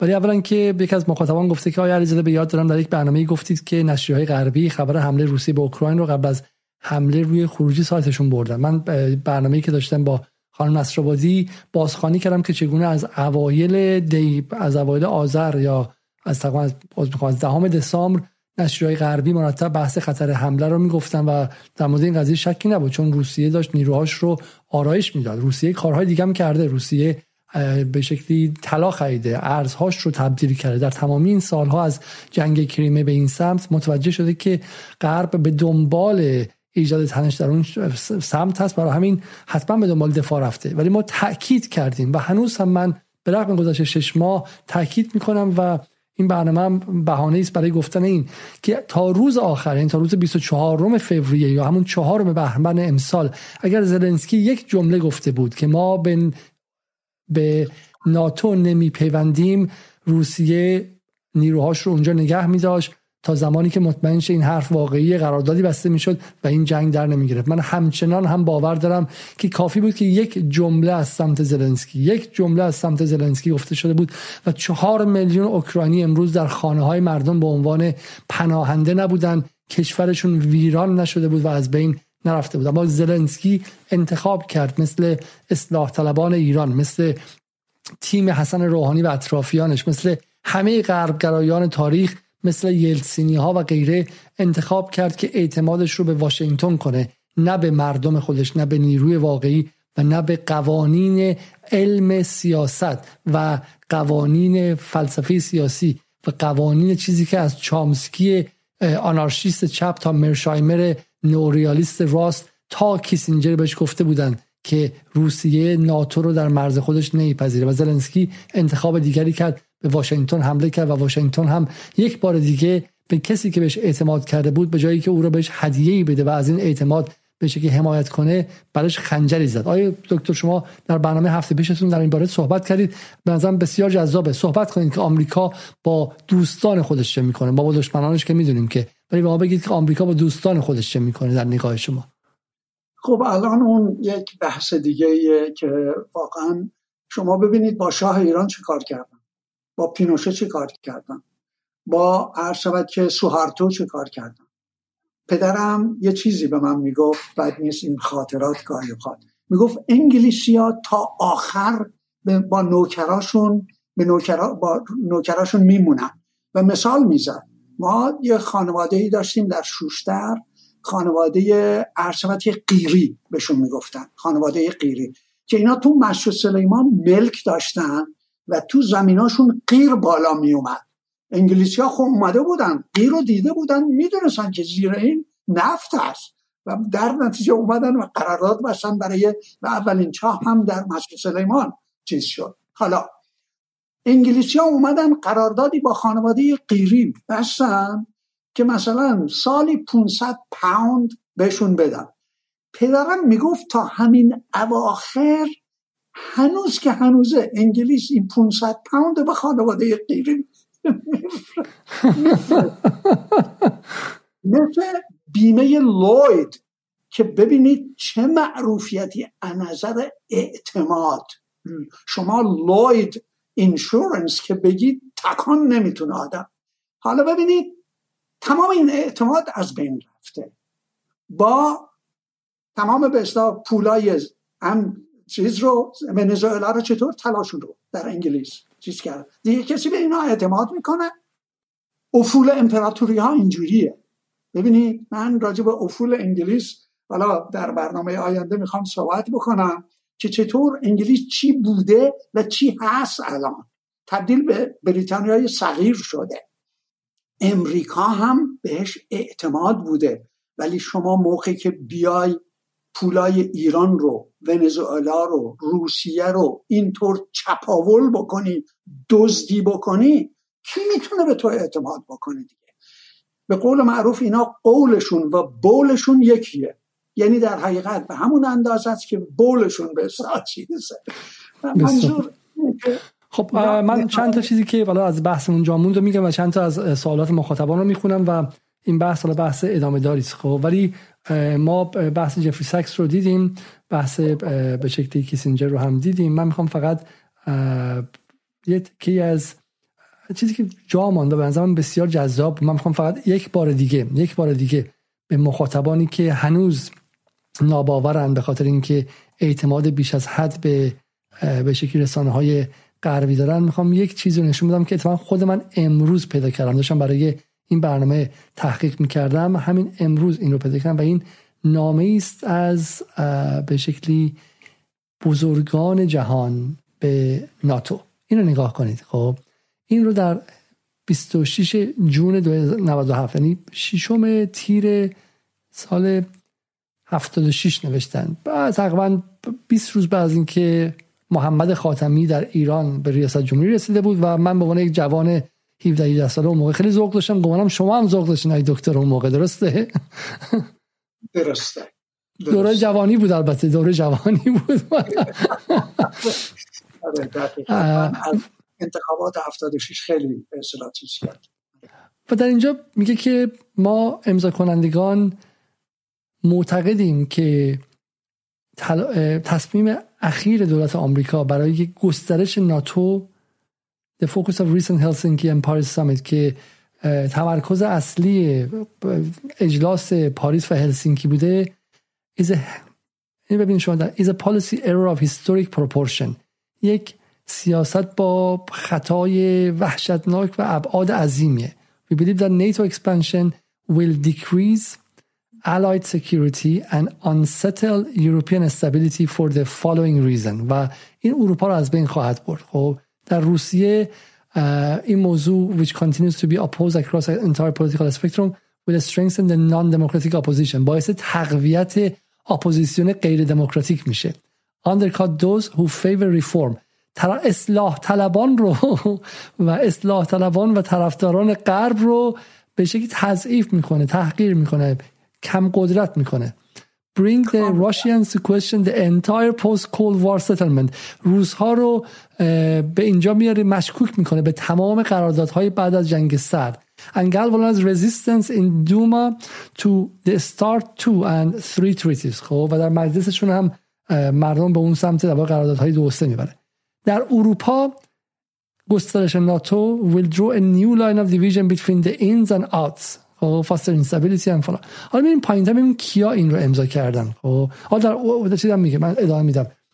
در آمریکا ناتو expansion will trigger an extended debate over its indeterminate but certainly high cost and will call into question the US commitment to the alliance.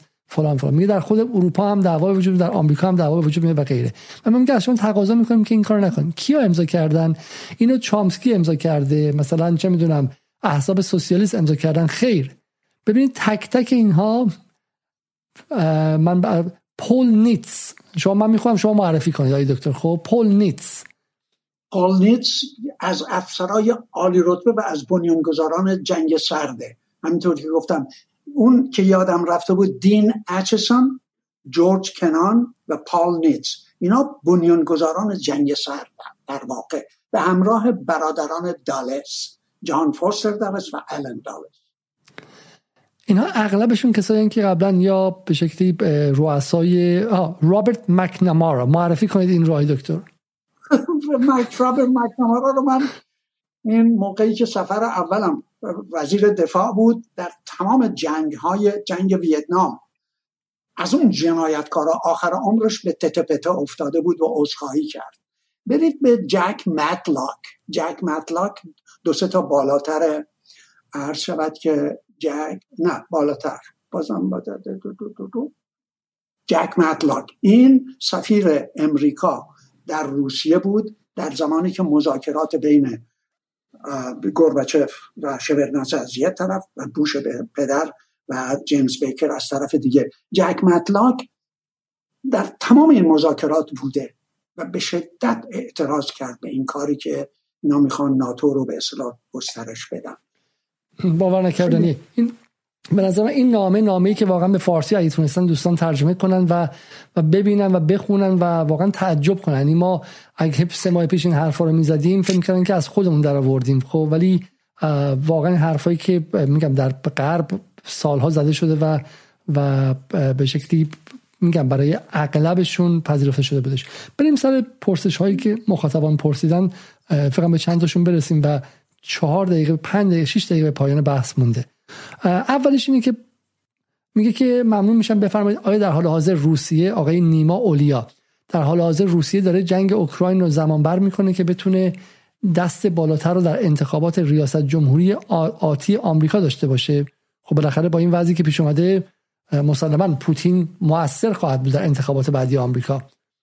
ببینید یکی از چیزهای تفاوتی که بین امریکا از یک طرف و روسیه و چین از طرف دیگه دارم به این بیننده عزیز باید بگم کوشش روسیه و چین اینه که در مسائل داخلی کشورها دخالت نکنن. امریکا دخالت فعال می‌کنه. اونا بارها و بارها گفتن این به ما ربطی نداره این یه جنگیه که داره میشه. و روسیه داره برنامهش رو پیاده می‌کنه. حالا این برای انتخابات 2024 اثر داشته باشه یا نداشته باشه به ما ربطی نداره. ما نمی‌خوایم. پوتین این جنگ رو به راه ننداخته که برای اینکه دونالد ترامپ دوباره به قدرت برسه. برای اینکه اونا دونالد ترامپ رو خیلی خوب می‌شناسن. بنابراین این ربطی به این نداره. ربط عبارت از این است که یک کشور هستیش در معرض خطر قرار گرفته و داره از خودش دفاع می‌کنه. خب. سال بعدی. آیه بنیامین تایبی, تایبی میگه از دکتر بپرسین که منطقی ترین حالا من به این سوال می‌رسم این سوال قبلش ایشون پرسن سوال خوبی پرسه های تایبی میگه واقعا به همه نکات اشاره کردیم و به موضع اسرائیل و روسیه در مورد تنش اخیرشون اشاره نشد. آیا به نظر دکتر محیط مناقشه به وجود اومده بین اسرائیل و روسیه ماندگار میمونه یا نه؟ این مسئله پیچیده ایه برای اینکه اولا هنوز صهیونیست‌ها تو روسیه کلی به اصلاح نه تنها در اوکراین در روسیه قدرت داشتن و دارن. حالا تازه اینم فرصتی داده به دولت روسیه که اون آژانسشون رو به اصطلاح چیز بکنه تعطیل بکنه حالا تعطیل بکنه یا نکنه. ولی هنوز که هنوزه به اصطلاح روسیه واقعا به یک معنایی به اصطلاح برای اینکه اولا بیش از یک میلیون یهودی از روسیه اومدن به چیز به اسرائیل و اونان نفوذ عظیمی دارن و در نتیجه روسیه باید مواظب اون باشه. ولی این روابطشون اخیرا بر سر حملات جنایتکارانه که در واقع روسیه به سوریه هر روز هر شب می‌کنه اختلاف در بینشون هست. و بعدش هم در دخالت هایی که می‌کنن حتی طرف زلنسکی را گرفتن. و به اصطلاح بنابراین یه مقدار روابط تیره شده ولی هنوز که هنوزه به طور کامل رابطشون قطع نشده. فقط به طور مختصر این را عرض بکنم. من یک سوال به قول معروف چلنجی می‌خوام بپرسم و بذارید من بیام و یه مقدار شما شما رو مقابل این سوال بذارم. ببین آیه علی حسینی سوال کردم میگن که اگر شما معتقدید که برای اگزیستنشیال ثرت آدم ها حق دارن کشورها حق دارن که حمله کنن. خب این سوال خوشم پس شما باید به اسرائیل حق بدین که با ما مقابله کنید درسته؟ آیا ایران یک اگزیستنشل ثرت برای اسرائیل هست؟ اونا ادعا می‌کنن که محمود احمد نژاد گفته که ما اسرائیل حالا روی خیابون ها نوشتن که اسرائیل از روی زمین باید محو شود. هر شود که اولا این یک گفته از خمینیه که تحریف هم شده. میگه صهیونیست و نه اسرائیل. صهیونیستا اینا رو در مورد صح ایران به هیچ وجه یک خطر وجودی برای اسرائیل نیست. اسرائیل می‌تونه یک خطر وجودی برای ایران باشه ولی ایران برای اون نیست. ایران حرف فلسطینی ها رو میگه هرچی فلسطینی ها بخوان. و فلسطینی ها هم قبول کردن که دو تا دولت تشکیل بشه و ایران هم قبول کرده. بنابراین هیچ به هیچ وجه خطر وجودی برای اسرائیل نیست. این نکته خیلی مهمی و نکته تخصصی دقیقا. حالا ایران به رغم اینکه رجز خانی کرده اما هرگز حرکتی علیه ما موجودیت اسرائیل بر نداشته و اگر شما تونستین یک مدرک بیارید که ایران موجودیت اسرائیل در این چهار دهه به خطر انداخته دقیقا منم شخصا حرفمو پس می‌گیرم. یک سال آقای پرویز نیر کرده. میگه در حال در هر حال آیا روسیه بعد از جنگ باید مناطق اشغالی رو تخلیه کنه یا خیر؟ امکان نداره تمام این بخش ها بخشی از روسیه خواهند شد. برای اینکه مردم اونجا روس زبانن روسن. و می‌دونن که اوکراین بهشون رحم نخواهد کرد. برنامه به تمام این عملیات ویژه هدفش چی بوده؟ همین بوده که روس زبانها رو روس ها رو از دست نئونازی ها و نئوفاشیست ها نجات بده. یک. دو خطر ناتو رو از مرزش دفع بکنه و خطر اوکراین طرف غرب رو طوری نباشه که بسرا مرز روسیه و یا خود روسیه رو به خطر بندازه. در واقع یک منطقه حائل می‌خواد بین خودش و ناتو به وجود بیاره. برای اینکه به هر حال ما می‌دونیم به طور دیفکتو یعنی از نظر واقعی همینطور جان مرش مرشهایمر که میگه اوکراین جز ناتو شده. اگر به طور دیجور یعنی از نظر قانونی نشده ولی از نظر دیفکتو یعنی نظر واقعی بخشی از الان بخشی از ناتوه. بنابراین خطر وجودیه برای یه چیز. این یک منطقه حائل بین مرز روسیه و نئونازیا و نئوفاشیست های غرب اوکراین. سوال مهمی که در ذهن خیلی میاد اینه که اگرچه پوتین موفق شد به همه اهداف نظامی و objective ها به قول انگلیسی ها برسه و تونست اون نقاط کلیدی که گفته بود از ابتدا هم ما اگر وارد شیم برای حفظ جان مردم به شکلی رأفت‌بار اینجا انجام میدیم اونها رو بتونه به سمتشون بره و کل حرفایی که در این شش ماه های غربی زدن پروپاگاندایی بیش نبود و سربازان روسی چه با جوراب چه بدون جوراب قدم به قدم روی همون خطی که از قبل پوتین و روسیه مثل شطرنج بازان حرفه‌ای چیده بودن موفق شدن برن قبول همه حرفام. اما سمت دیگه از عده معتقدن که آمریکا هم به اهداف خودش رسید و در نهایت موفق شد که یک روسیه رو به عنوان خطر جدی برای اروپا نشون بده فنلاند و سوئد رو به داخل ناتو سعی کنه بیاره. ناتو رو که در حال از بین رفتن بود گسترش بده. اروپایی که دنبال ناتوی خصوصی ناتوی خودش بود و می‌خواست از آمریکا فاصله بگیره رو مجبور کنه که زیر سایش باشه و به شکلی تنش رو هم در اونجا بالا ببره. نظر شما چیه؟ آیا آمریکا به همراه سگ پودر همیشگیش انگلیس موفق شدن در این خواسته و آیا این یکی از اهدافشون بود و تضعیف اروپا یکی از اهداف نهایی جنگ اوکراین بود؟ ببینید ما اگر فقط و فقط از نظر نظامی مسائل رو ببینیم این ما رو به خطا چیز می‌کنه. شما باید جنبه های اجتماعی و جنبه های اقتصادی رو هم در نظر بگیرید. به نظر من این کاری که امریکا کرد و این جنگ رو به راه انداخت این خطر اقتصادی عظیمی هم برای اروپا به وجود آورده و هم برای امریکا. شما ببینید از نظر سیاسی تا الان چهار تا کشور در واقع دولتاشون کله پا شدن. حالا غیر از هر شود که آقای چیز جانسون؟ جانسون در انگلیس بعدش هم در ایتالیا شما خیال می‌کنید که همین آقای آلف شولز و آقای این حزب سبزشون تا آخر امسال دوام خواهند آورد؟ شما تضادهایی رو که در درون دولت و حکومت آلمان هست مطالعه بکنید و ببینید.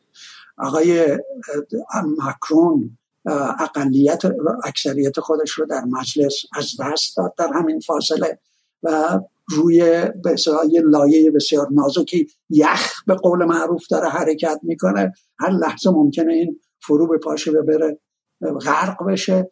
و به همین ترتیب اروپا در درونش داره شکاف میفته به طور عظیمی. در مجموع اگه ما در نظر بگیریم که آره همینطور که گفتم شرکت های امریکایی شرکت های نفتی به شرکت های اسلحه سازی بسا پول های عظیمی به دست میارن. درسته؟ امریکا بین روسیه و اروپا شکاف انداخت. آره این یه برد دیگه است براش. ولی طبعات بعدی اقتصادی و سیاسیش و اجتماعیش برای اینا فوق العاده به نظر من عظیم تره البته البته من یه عامل دیگر هم اسم ببرم و اون اینه که هم دولت روسیه و هم ملت روسیه رو به طور قاطع قانع کردن که در اروپا نمی‌تونن بلکه باید نگاه به شرق داشته باشن. امیدواریم روزی در ایران هم این ثابت بشه. راهی براش نذاشتن جز نگاه به شرق. آمریکا یه چیکار کنه دیگه؟ برجام رو پاره کرد. بایدنی که منتظرش بودن برگشت و اون هم حاضر نشد که همون منافع برجام رو بده. دیگه باید چیکار کنه آمریکا؟ باید بیاد تک تک مثلا چند خونه مردم ایران ازشون مثلا پول بدزده. آمریکا سیگنال لازم رو که باید به مردم ایران به جامعه ایران و به حکومت ایران بده که قابل اعتماد نیست داد. و دقیقا کاری که با روسیه کرد. اینکه حالا درس گرفتن یا نگرفتن رو تاریخ نشون خواهد داد. آخه این سوال من از شما بپرسم و تموم کنیم بحث رو. آقای بنیامین تایبی سوالی می‌کنه میگه ایران در این مناقشه بعد کجا بیسته؟ آیا جایی که امروز ایستاده درسته یا نه؟ بگذاریم که در داخل هیئت حاکمه ایران هم تضادهایی بر سر اوکراین بود. وزیر خارجه ایران در ابتدا سعی کرد که نگاه بیطرفانه بگیره ولی خب آقای خامنه ای از روز اول خیلی محکم ایستاد و اصلا به شکلی جایی نذاشت برای اون بخش های غربگرایی داخل سیستم وزارت خارجه ایران. ولی به نظر شما تا ایران تا این لحظه آیا موضع ایران درست بوده و ایران چه موضعی باید بگیره؟ به نظر من موضع ایران گفته که جنگ چیز بدیه. هر شود که ما مخالف جنگیم. ولی در این حال ما می‌دونیم که تحریک از طرف امریکا بوده و در این حال خواهان صلح هستیم. اینا چیزهای خیلی کلیه. حالا البته این موضع دولت به طور رسمی امیر آقای امیر عبداللهیانه. ولی ما می‌دونیم که به اصطلاح موضع یه مقدار موضع خود خامنه ای یه مقدار رادیکال تره و کاملا میگه که اگه شما این کار رو نکرده بودید ابتکار عمل رو به دست نگرفته بودید اینا به هر حال حمله می‌کردن بهتون. کاملا این حرف درستیه. ولی در این حال رسما دولت ایران موضع بیطرف گرفته. محکوم نکرده روسیه رو و تحریم نکرده روسیه رو ولی در این حال طرفداری هم نکرده. به طور رسمی. شما گفتین که جامعه روسیه رو متقاعد کرد این جنگ که زمان چرخش به شرق رسیده و جای وسط بازی جای تعلل جای تردید دیگه نیست. بحث بحث این که یه خورده از این ور بگیرم یه خورده از اون ور بگیرم نیست. بحث بحث بودن یا نبودنه. بحث بقاست. بحث اینه که به شما حمله نظامی شه یا نه. بحث این که 13 14 هزار نفر از مردمتون در اون سالها کشته بشن یا نه و آمریکا تکه تکه دورتون رو محاصره کنه به واسطه گرجستان به واسطه مولداوی به واسطه لیتوانی به واسطه استونی اون جمهوری های بالتیک جمهوری های این ور در لهستان بیاد نزدیکتر شه. حالا از اوکراین بیاد بعد اقتصادتون و از داخل اولیگارشی ها وارد شه. و بودن نبودنتون در مقام یک ملته. آیا می‌خواید روس باشید یا می‌خواید هفتاد تکه شید تاتارهای قسمت باشن چچنهای قسمت باشن. بعد فردا بحث حقوق بشر مطرح شه برای مردم چه می‌دونم اون سمت مردم این سمت.